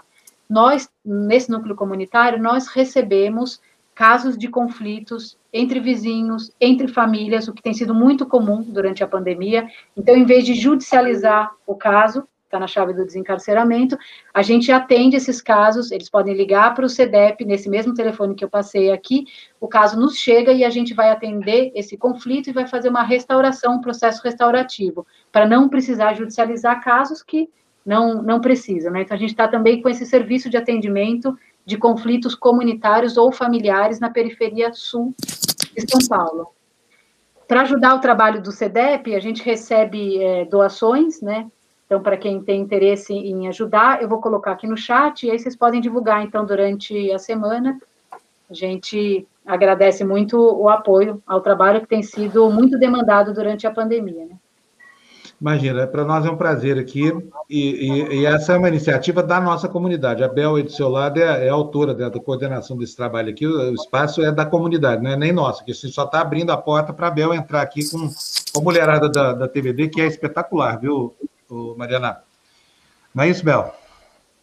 É isso, muito obrigada, muito obrigada pelo espaço. A ideia é essa mesmo, trazer é, ações como essa, né? O CEDEP também, né, Mariana, tem um trabalho que é bastante ligado com a Santos Mártires, que era a primeira apresentação que a gente trouxe aqui, que falava do Jardim Ângela contra a Covid, né? Sim, que é tudo da região, né? A região imensa que é lá, né? O tamanho, a região de lá é uma cidade. Né? É, a gente integra o Fórum em Defesa da Vida, que é um fórum que já está há muitos e muitos anos na, na região, junto com a Santos Mártires, e pelo Fórum em Defesa da Vida a gente tem um conjunto de ações é, grandes né, e bem extensas no território. Assim. Aliás, Bel, é, eu não sei o que, que a mulherada da TV Democracia fez esse final de semana, não, mas a Dani Lessa está aí, mandou um, uma mensagem peraí, peraí, agradecendo muito. Não fala, não fala. Eu vou já vou mostrar isso, tá? Espera aí.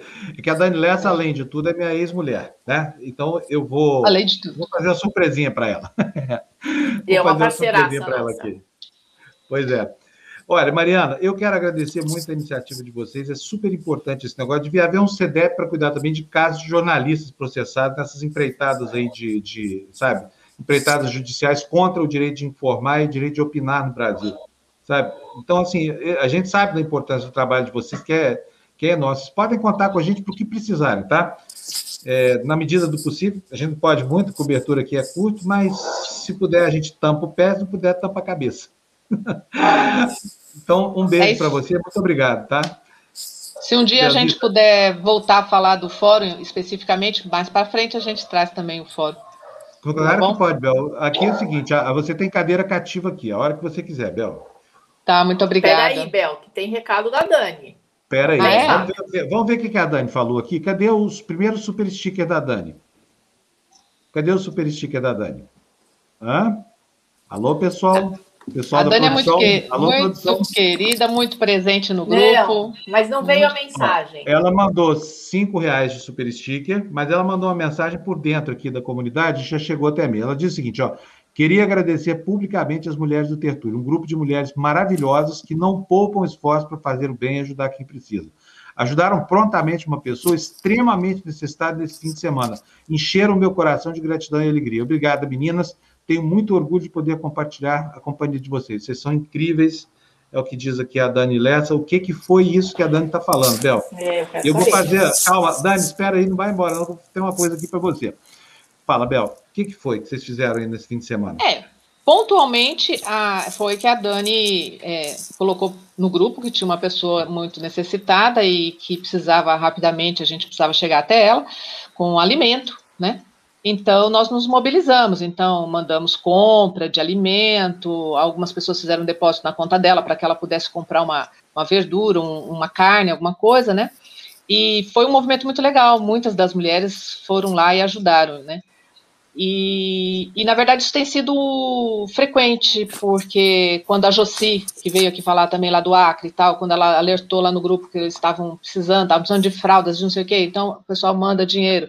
Quando tem é, alguma colega passando alguma necessidade de comprar um remédio e tal, sempre tem alguém que se movimenta para ajudar, né? O grupo virou é, é, essa ponte, né, de socorrer, não só com dinheiro, porque às vezes a gente não tem, né? Às vezes não dá para mandar um dinheiro, mas às vezes manda uma palavra de, de carinho, conversa no particular um pouco com a pessoa, né? E isso é o que está movimentando é, esse sentimento de amor e solidariedade é que fez do grupo um grupo muito unido, muito amigo, né? Nós somos amigas, nós somos amigas sem nunca termos nos tocado, nunca termos nos encontrado pessoalmente mas nós somos amigas e sentimos amor umas pelas outras, né?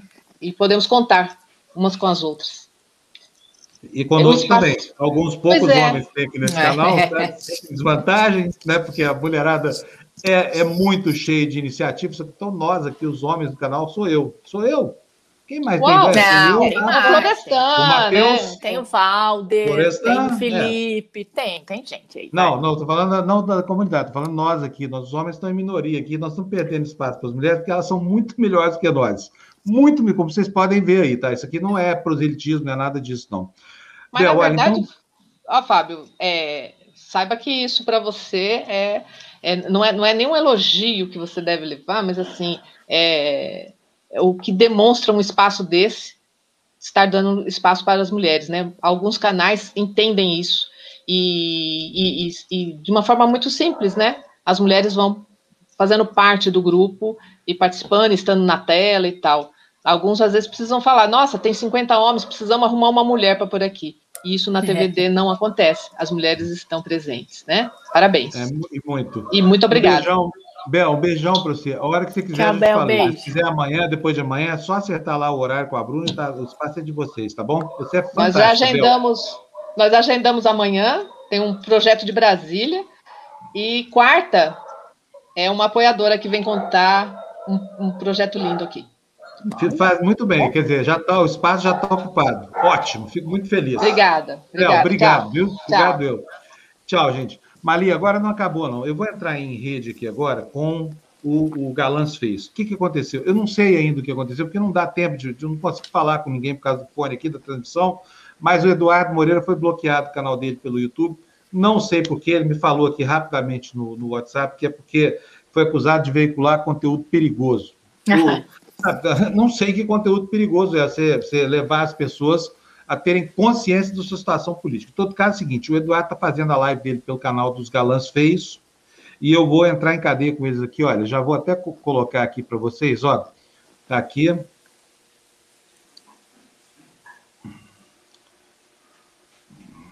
Só está sem áudio. Nós vamos, a partir desse momento, nós vamos acompanhar essa live do Edu no Galãs Feios e, e, eu vou desaparecer daqui, a Mali também. A gente vai voltar depois, porque eu quero conversar com o Eduardo para saber o que, que foi que aconteceu. Que história é essa de tirar o Eduardo Moreira do ar, gente? Pelo amor de Deus. Então vamos lá, vamos para a live do Eduardo, do Eduardo Moreira e depois a gente conversa aqui. Vou trazer ele para cá depois para contar para a gente que diabo de coisa foi que aconteceu com a live dele. O Eduardo considerado perigoso. Qual é o perigo dele? Falar a verdade? Então vamos ficar com a live do Edu Moreira, que está sendo feita excepcionalmente pelo Galãs Fez. Nós vamos entrar em cadeia com eles agora.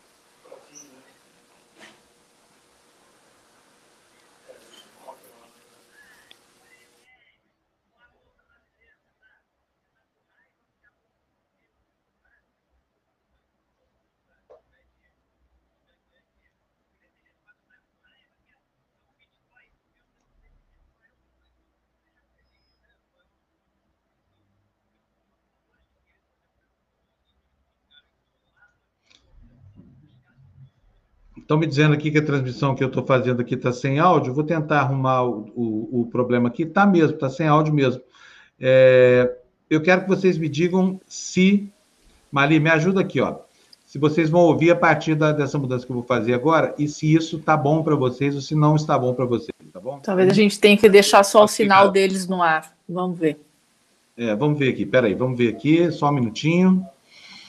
Ah, vamos ver se eu consigo colocar essa live no ar muito grande. E eu trouxe um gráfico para mostrar para as pessoas, que é o gráfico da Bolsa Brasileira, da Bolsa Brasileira em dólar. Então a gente tem aqui o ETF brasileiro, né, é, em, em, dólar, que, enfim, é, é muito utilizado para as pessoas poderem negociar a, o Ibovespa em dólar, ETF que é de Exchange Traded Fund, é um fundo que imita né, a performance da, da Bolsa Brasileira. Então, aqui, o ETF brasileiro é esse gráficozinho com essas barrinhas vermelhas e verdes. Isso aqui se chama um gráfico de candlestick, um gráfico de velas, mas enfim, só para vocês entenderem que esse aqui é o gráfico do Brasil. E eu peguei o quanto ele variou desde o início de 2020, desde o comecinho de 2020 até hoje. A Bolsa Brasileira em dólar contra outras bolsas em dólar. Então, a gente tem aqui a primeira, o S&P, a segunda, o DAX, que é a bolsa é, alemã, a terceira, o CAC, que é a bolsa francesa, a, a quarta, o FTSE, né, que é a bolsa é, inglesa, aí depois você tem o ETF do México, da bolsa mexicana, e o MSCI é, da Argentina, de empresas é, com, enfim, com uma exposição grande à Argentina, tudo é, Argentina e México em dólar, né, para as pessoas poderem ver em dólar. E veja todos comparados, né? Enquanto o S&P ele sobe 20%, o DAX sobe 16%, o CAC sobe 11%, é, o FUT sobe 9%, o, é, perdão, o, FUT sobe 16%, o DAX sobe 11%, é, o MSCI Argentina sobe 9%, é, o CAC sobe 0,04%, fica estável, né? Você tem é, a mexicana já em dólar caindo 6% e a Bolsa Brasileira caindo 28,23%. A nossa performance, quando você compara na mesma moeda, e aí eu estou comparando a Argentina, que todo mundo diz que a Argentina quebrou e não sei o que, realmente a situação lá está muito difícil. Estou comparando com a Bolsa Mexicana, estou comparando, enfim, com as outras bolsas onde você teve um, um, um, um nos Estados Unidos, você teve um caos é, pandêmico. A Bolsa Brasileira é que pior está performando é, nesse período todo. E aí eu queria, enfim, primeiro que você comentasse um pouco sobre isso, que várias pessoas falam, não, a economia brasileira está bem porque a bolsa está bem. Outro ponto que eu falo para as pessoas, uma coisa não quer necessariamente dizer outra. Se pô, os bancos demitem todo mundo e cobram 300% no cheque especial, destruiu a vida de um monte de gente, a ação dele vai subir, porque o lucro dos acionistas subiu. Mas eu queria que você falasse um pouco sobre esse gráfico que a gente acabou de ver aqui, e aí a pergunta que todo mundo faz, que é o seguinte, o que, que acontece com a Bolsa e com o dólar se tiver um golpe. E aí, na pergunta, você pode até encaixar o seguinte: nem todos os golpes são iguais, né? O que, que é golpe, né?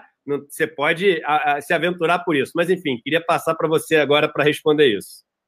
Cara, eu achei esse gráfico espetacular, porque assim, tem esse ponto que você comentou, Edu, de, de comentar a, a divergência que existe de intensidade de cada um, do nível que cada um está, mas claramente se percebe ali uma, uma sincronicidade vou usar uma palavra indiana aqui, da, do gráfico ali.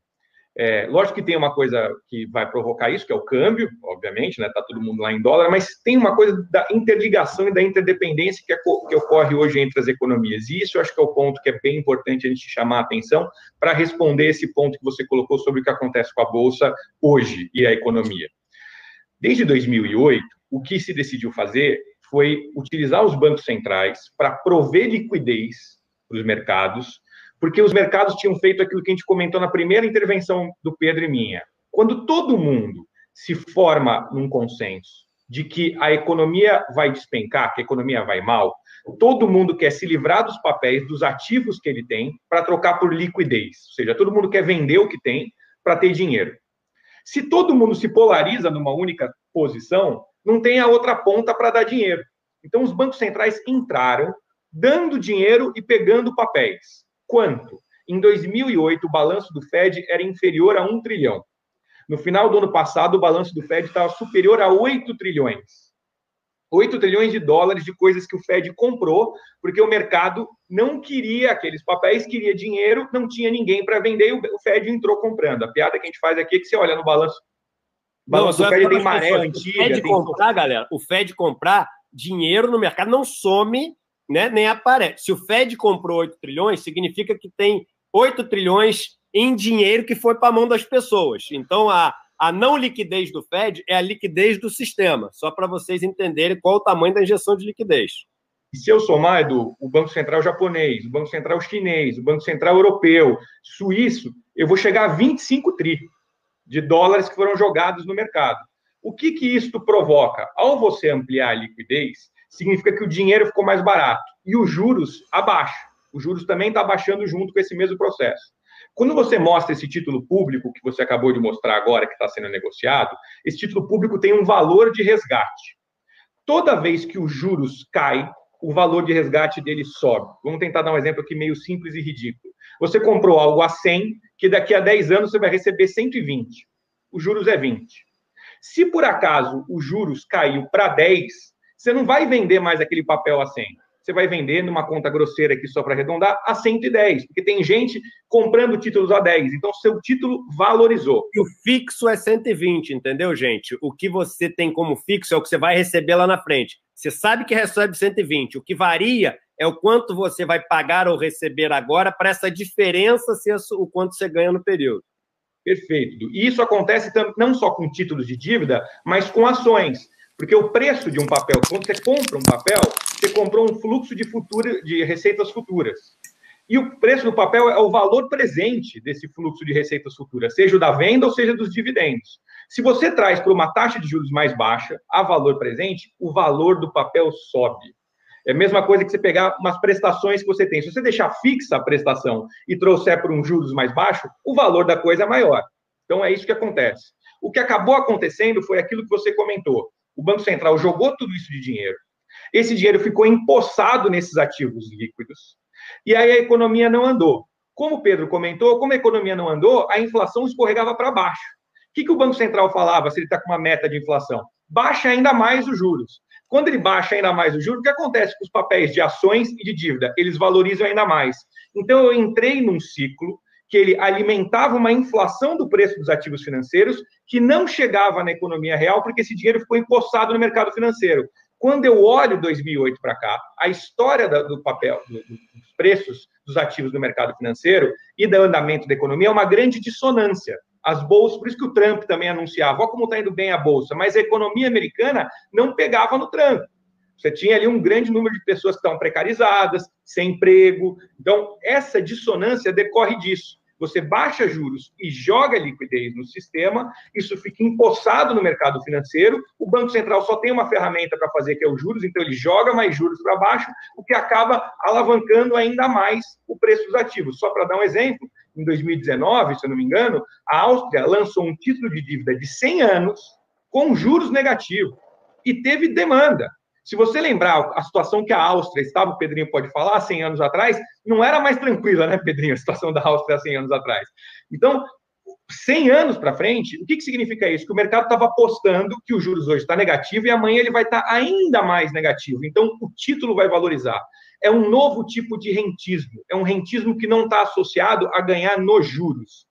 É um rentismo que está associado a apostar que a liquidez vai continuar crescendo, os juros vai caindo e isso vai valorizar o preço do papel que eu comprei, o valor de face, o preço do valor presente desse papel que eu comprei. Por isso que tem essa dissonância. E por isso que há muito tempo economistas, que nem o Pedro, alguns agora mais, mais recentemente convertidos, diante da visão da forca, vem dizendo o seguinte: olha, precisa os governos centrais ajudarem porque só o Banco Central não vai dar conta de reativar a economia, porque a liquidez fica empossada, ele só tem uma ferramenta. É o famoso: eu posso levar o cavalo até o rio, mas eu não posso forçar ele a beber água.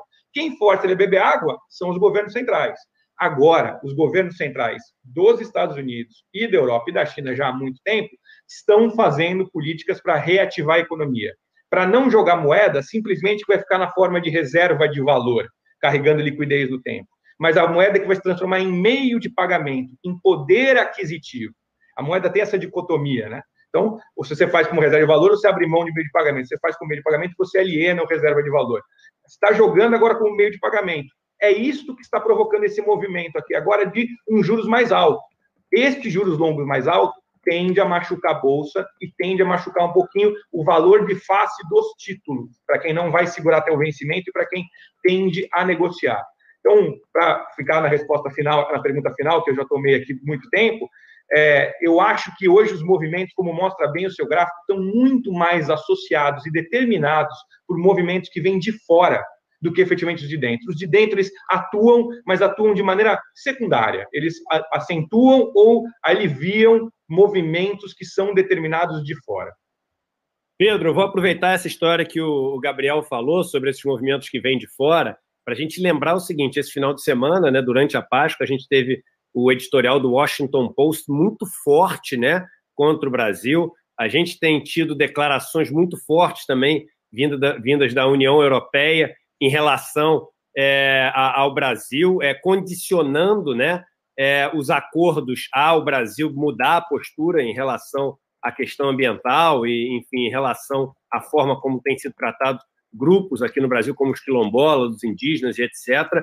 E, e o ponto é, no caso de um golpe, de uma ruptura é, com o, o sistema democrático, você pode ter também algum tipo de represália, né? que pode acabar impactando os ativos financeiros é, aqui no Brasil, porque um golpe pode, no mundo tão é, conectado e que deu um boot e está começando de novo, você criar esse tipo de arestas, esses tipos de dificuldades para você se reinserir né, nessa nova ordem que está se formando agora, isso pode ter um impacto nos ativos financeiros aqui? Muito bom, Eduardo. A pergunta é ótima. Aliás, a conversa está ótima. O, o, Gabriel acabou de dar uma aula aqui sobre a precificação dos ativos, né? Ou, ou seja, estamos trazendo a valor presente expectativas, no fundo, né? E a taxa de juros influencia isso. Então, quando a gente pergunta o impacto de um golpe nos preços de ativos, a gente também está é, perguntando, no fundo, o impacto sobre essas expectativas, sobre essas receitas futuras. Eu acho que ah, tem uma pergunta anterior, Eduardo, que é né, qual golpe, né? Que tipo de golpe nós estamos falando? Né? Porque que, que é um golpe, na verdade? Né? Porque tem várias definições também de golpe. As pessoas falam muito a palavra golpe, mas não, não explicam. Aqui na Unicamp, eu estou aqui ao lado da Unicamp, estou em casa, mas eu moro do lado da Unicamp, tem nas ciências sociais um, um professor que discute justamente o conceito de golpe, que é o Álvaro Bianchi. E ele fala assim: olha, para ter um golpe, primeiro, é, o golpe é um evento extraordinário, não necessariamente ilegal, tá? Ilegal do ponto de vista da lei. É bom a gente lembrar que, a, que a, a ditadura militar tinha lá o STF ratificando as decisões, o AI-5 foi lá no STF e ratificou. Então, do ponto de vista do momento histórico, era supostamente legal. Então, a ilegalidade é um elemento que não necessariamente precisa caracterizar o golpe. Né? Depois, ele precisa mudar uma correlação de forças dentro do, do aparelho de Estado e depois precisa ter atores dentro do aparelho de Estado. Se for fora, aí não é golpe, aí é revolução. Né? O que a gente está falando de um golpe é quando você tem, por exemplo, uma parte do Estado, os militares, tomam o poder de assalto e muda a correlação de força. Ou, na minha opinião, 2016 foi um golpe. Foi um golpe porque havia ali dentro do executivo uma conspiração que muda a correlação de força através de um instrumento extraordinário, que foi o impeachment, que não interessa se é legal ou ilegal, mas muda completamente a correlação de forças, tanto que do dia para a noite um ministério composto com determinadas forças políticas muda completamente e passa a representar outras forças políticas. Inclusive, e aí entra na questão, representar as forças políticas do mercado financeiro. Então, o golpe, do ponto de vista para o mercado financeiro, pode ser positivo, assim como pode ser é, negativo. Positivo, Eduardo, sempre lembrando o que você fala, né? Positivo em que sentido? né, no, no, no, sentido de aumento da rentabilidade. No caso do governo Dilma, é bom a gente lembrar, a, o mercado financeiro odeia a Dilma e a política econômica da Dilma. E por quê? Porque ela faz várias políticas que interferem na rentabilidade do mercado financeiro. Né? Não é uma ou duas, são, são diversas é, políticas. Né? Tem o, o, o, a redução dos juros e dos spreads bancários por meio dos bancos públicos. Tem o, os IOF sobre os fluxos financeiros, ou seja, os controles de capital, e depois o, IOF sobre derivativos. Tem a, a, próprio manejo dos preços administrados né, em, em, empresas que têm capital aberto, né, ou seja, Petrobras, Eletrobras. Quando eu seguro o preço, eu não estou dizendo que está certo ou está errado, tá?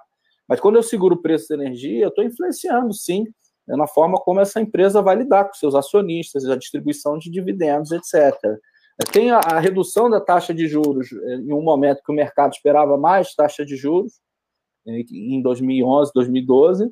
Então, são várias medidas que contrariam, vamos dizer assim, que mexem na, na, na rentabilidade do mercado e que, é, no fundo, aqui a minha interpretação, contribui para a queda dela, o golpe, no golpe no qual o mercado financeiro é associado. Então, qual, qual golpe é esse né, que a gente está é, que a gente está pensando? Então, um, um golpe com, associado ao mercado financeiro, que é possível, mas no fundo, depois da queda da Dilma, se instalou no Brasil uma determinada agenda.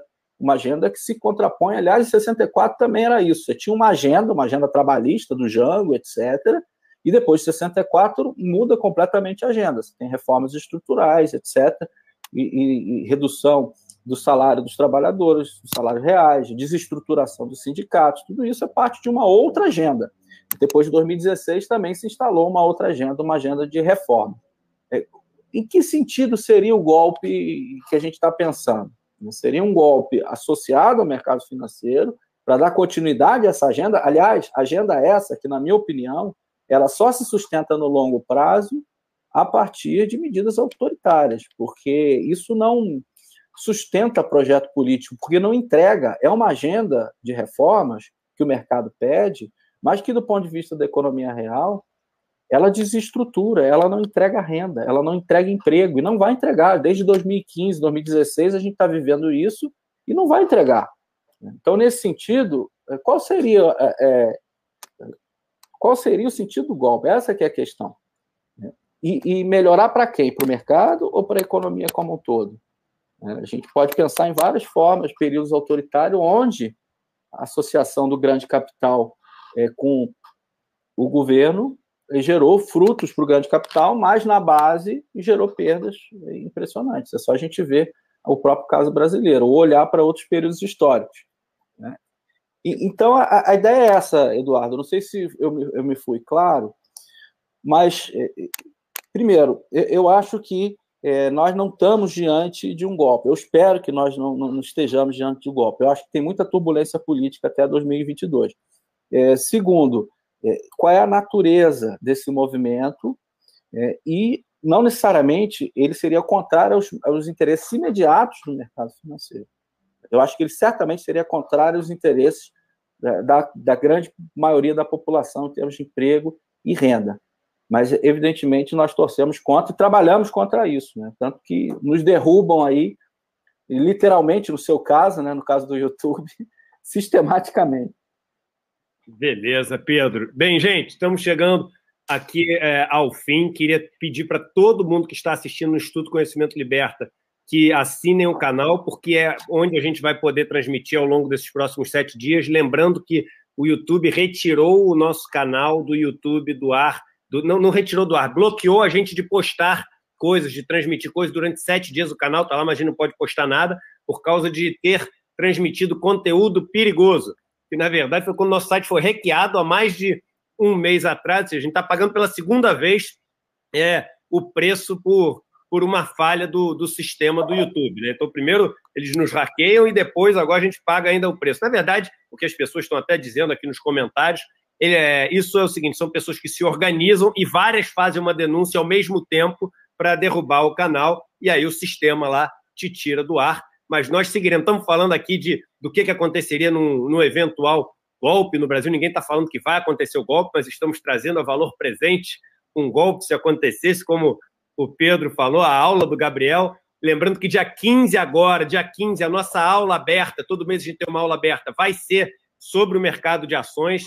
A gente vai falar sobre essa questão de valor presente, vai falar sobre, enfim, o que, que significa uma ação, o preço de uma ação. É de graça, quem quiser se inscrever vai ser no dia 15, às 8 horas da noite.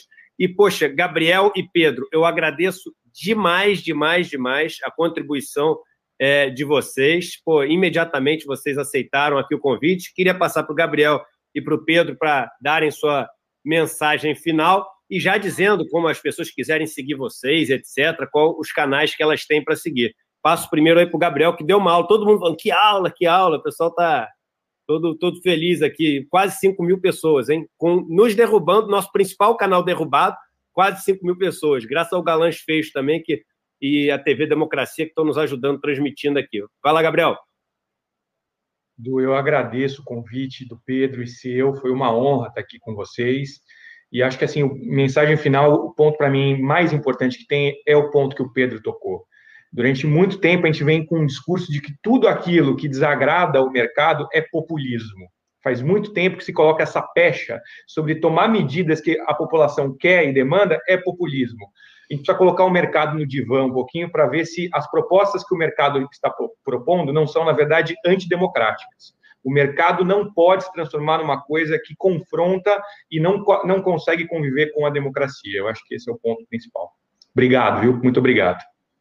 Valeu, Gabriel. Pedro, passo para você. Lembrando todo mundo que hoje à noite tem Leonardo Boff, às 8 horas da noite, no programa de Espiritualidade na Ação, com o Frei Davi e pastor Henrique Vieira. Vamos lá, Pedro. Obrigado, Eduardo. Acho que a conversa foi maravilhosa aqui, foi super descontraída, informal. Espero que todos e todas tenham gostado. Né? Eu queria lembrar, Eduardo, que eu participo do projeto do ICL, que é um projeto muito bonito, é, e dou lá umas, umas aulas, espero dar mais. É, e sempre tenho o prazer de conversar contigo. É, e, e, hoje, com a companhia luxuosa aí do, do Gabriel, foi, acho que foi uma conversa muito proveitosa. É, eu, eu, tenho um site pessoal, pedrorossi.org, quem quiser acompanhar lá meu trabalho, e eu estou sempre arrumando briga no, no, Twitter, viu, Eduardo? O Twitter não é um lugar muito civilizado. Eu, você é um lugar... no Twitter eu posto e nunca mais vejo comentário. No começo eu não sabia como é que funcionava, Cara, acabava com minhas noites, entendeu? Aí eu, eu, hoje em dia o Twitter é uma tranquilidade para mim, que eu posto, sai, nunca mais vejo o que foi comentado ali. Aí o pessoal fica te xingando ali, mas você não tá nem aí. mas é um canal, Eduardo, que primeiro tem, tem muito jornalista e a gente pode de fato provocar as pessoas que estão lá do outro lado com voz na imprensa e você provoca isso expõe determinadas opiniões. Eu acho que é um canal é, se bem usado, é claro, tem uma carga emocional envolvida, mas é um canal que, que tem funcionado, né? E a gente tem conseguido divulgar o nosso trabalho. Inclusive, esse livro que está aqui, ó, Economia Pós-Pandemia, que é um livro que. Espetacular, tem... eu recebi em casa esse, espetacular. Você recebeu, né? É um livro que tem aqui a versão física, que eu estou com ela, lindo a versão física, que tem participação de vários economistas e não economistas, tem o Silvio Almeida, tem a Laura Carvalho, tem a Esther Dueck, tem vários economistas, e, e também é um livro que está gratuito online. Quem, quem quiser é, baixar, está tá na Amazon, está nessas plataformas todas, a versão Kindle você consegue baixar gratuitamente, em PDF é, no meu site. Então, é, é isso, eu queria agradecer vocês e ficar também com essa palavra final do Gabriel, que eu acho que é importante. Eu acho que a gente tem que olhar no Brasil hoje geração de emprego, geração de renda. A gente tem que sair desse buraco e parar de dar voz a essas demandas do mercado, é, que, na verdade, só nos puxam para baixo né, é uma mensagem muito negativa que traz, ou seja, uma, é uma mensagem da impossibilidade, ou seja, nós não podemos porque tem o, o teto de gasto, nós não podemos porque não tem dinheiro. Nós podemos, o Brasil consegue é, organizar um projeto de desenvolvimento que nos tire desse buraco e que gere melhorias distributivas, que gere crescimento econômico. Nós temos décadas de crescimento econômico pela frente. Se a gente encarar como desafio a reconstrução da nossa infraestrutura, infraestrutura social, a construção de moradias, saneamento básico, mobilidade urbana, né, saúde, tudo isso gera crescimento, gera produtividade. Né? Nós temos que parar de dar voz a essas, é, é, essas pessoas do mercado, essa personificação do mercado que aparece na mídia é, sistematicamente e pensar de fato um projeto de desenvolvimento que seja inclusivo, que olhe para o meio ambiente, que tenha um recorte é, de gênero e raça, é um projeto de desenvolvimento que seja, é, de fato, transformador da realidade brasileira. Maravilha, Pedro. Agradeço a todos e a todas. E essa semana, gente, vamos ajudar a divulgar as nossas lives, porque muita gente vai chegar ali no YouTube e não vai ter a live, né? Então, eu preciso que todo mundo na comunidade ajude a divulgar e avisar o que aconteceu. Eu agradeço muito várias pessoas que estão desde manhã já fazendo isso. Tivemos quase 5 mil pessoas aqui na live.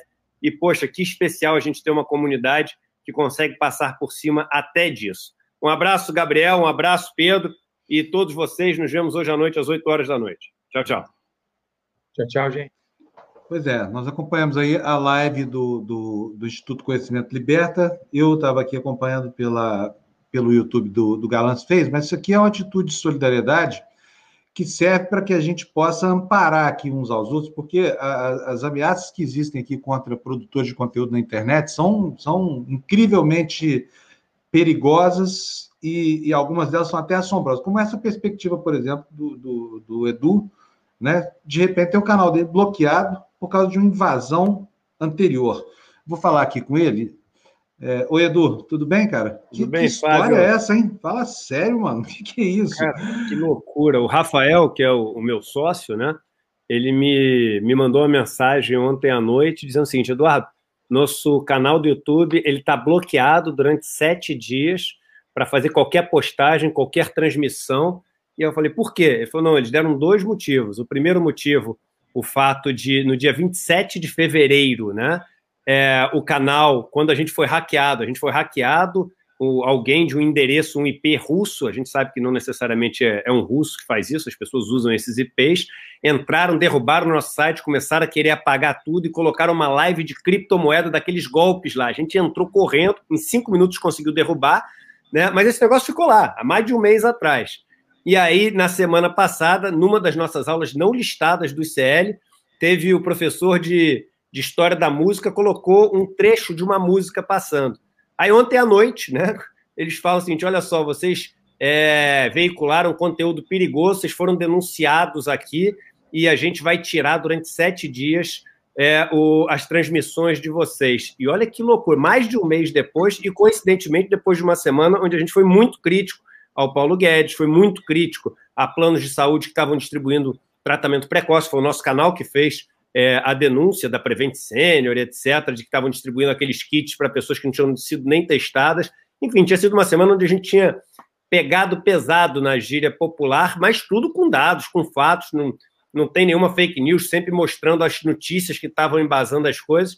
E aí, ontem à noite, nos tiraram por sete dias o direito de transmitir qualquer coisa é, no nosso canal, que tem quase meio milhão de, de inscritos, né? Então, isso é assim, é inacreditável, é inacreditável a gente estar tá vivendo isso, né?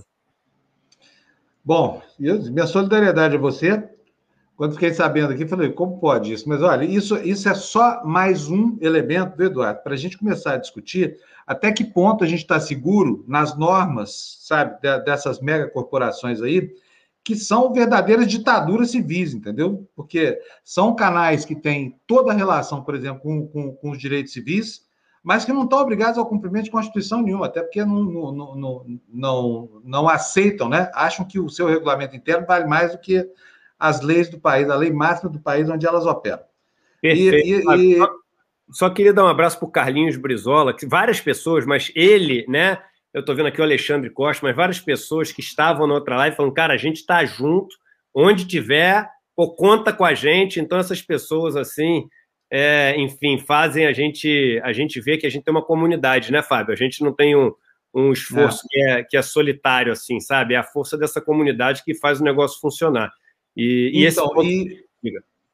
Não, não, desculpa, eu, eu só queria fazer uma observação seguinte, que isso aqui que vocês estão vendo agora, vocês estão vendo aqui, ó, essa iniciativa da gente aqui, o Galãs fez, né? O Edu pulou lá para o ICL. Sabe o que vai acontecer se tiver golpe no Brasil? É isso aqui, ao cubo, elevado à enésima potência, porque se existe um vínculo de solidariedade e humanidade, esse vínculo vai aparecer. Então, isso aqui é um treino, viu, gente? É um treinamento para uma guerra que a gente vai ter que enfrentar aí, né? O, o, o, Edu, agora, qual é a estratégia? Você vai transmitir, todo dia pelos, pela, pelo canal do ICL, é isso? Isso, live? Essa semana o, a gente vai transmitir pelo canal do Instituto Conhecimento Liberta, que é onde a gente passa as lives das aulas e tudo que a gente faz, né? É, então, enfim, é um público bem menor. A gente tem, sei lá, 15 mil inscritos no ICL, no outro a gente tem quase 500 mil inscritos, mas a gente vai transmitir no ICL, a gente vai transmitir no nosso canal do Facebook, então no nosso canal do Facebook, e o Galãs fez, que também tem quase meio milhão de pessoas, imediatamente se prontificaram é, a transmitir. Agora, Fábio, só um ponto importante, né? Esse ponto que você citou, que é tão importante as pessoas terem na cabeça, né? A gente está é, baseando o modelo de negócio de todas as empresas em monopólios, né? No Facebook, né? Que é um monopólio, no Google, que é um monopólio, no YouTube, que é um monopólio para streaming de vídeo, para busca na internet, para redes sociais. É, e aí você fala o seguinte, pô, esse cara, a hora que ele quiser, ele te obriga a seguir um, uma linha que senão você está fora, está fora do jogo completamente. E é uma empresa privada, é o que você falou, ditadura privada. E aí tem gente que, por exemplo, fala assim, pô, eu sou a favor da privatização dos Correios.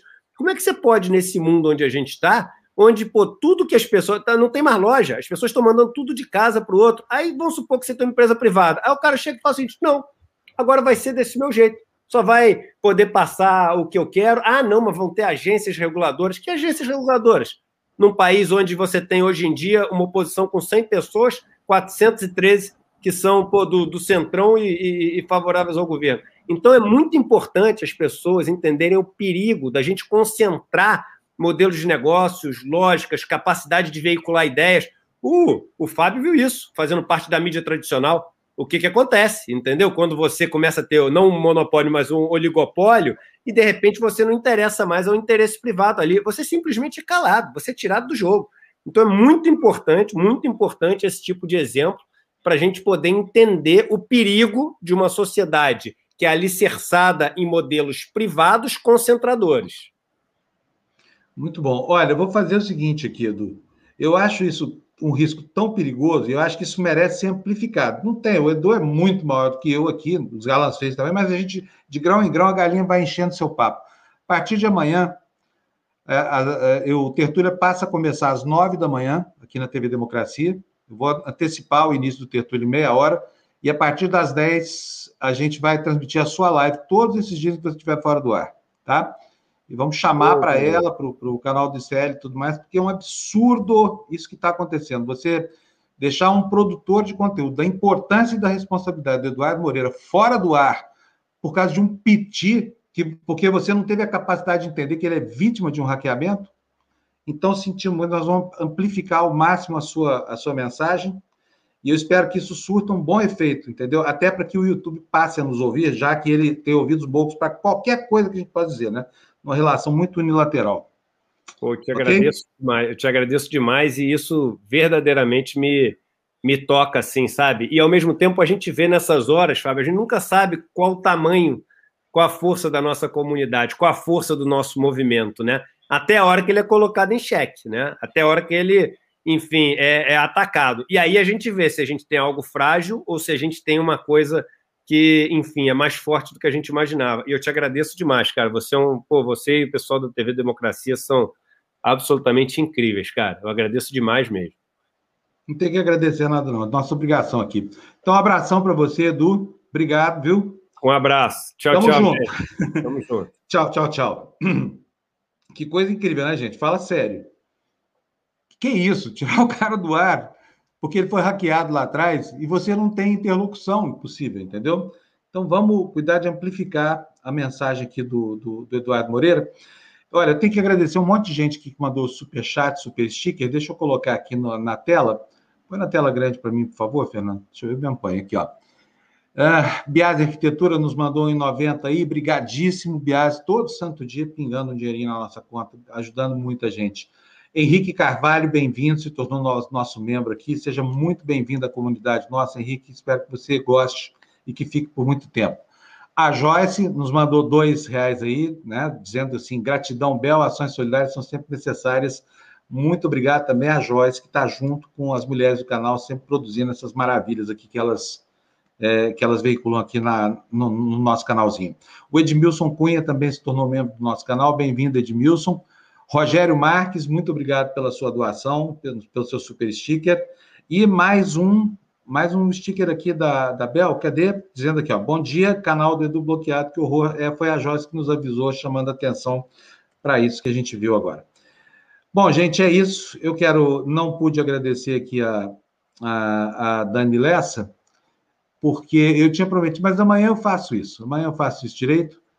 Então, Dani, me desculpa que amanhã tem uma surpresa para você aqui na TV Democracia, tá bom? E agradecer a vocês, 303 que ficaram junto conosco aqui. Obrigado pelo, pelo, pela participação no programa de hoje. Essa comunidade é espetacular. Tenho maior orgulho de ter vocês aqui junto comigo, gente. E é assim que a gente vai ganhar o jogo da, da vida, tá bom? Um beijo para vocês, um abraço para todo mundo. Até amanhã, tertúlia amanhã mais cedo, nove da manhã, porque a gente vai fazer a live do Eduardo. Tchau.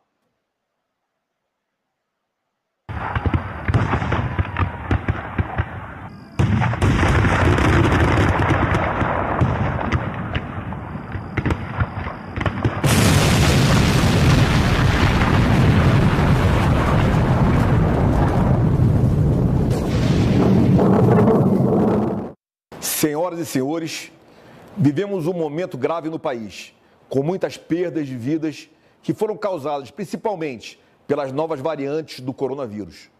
O nosso sistema de saúde está muito impactado, mas não colapsou nem vai colapsar.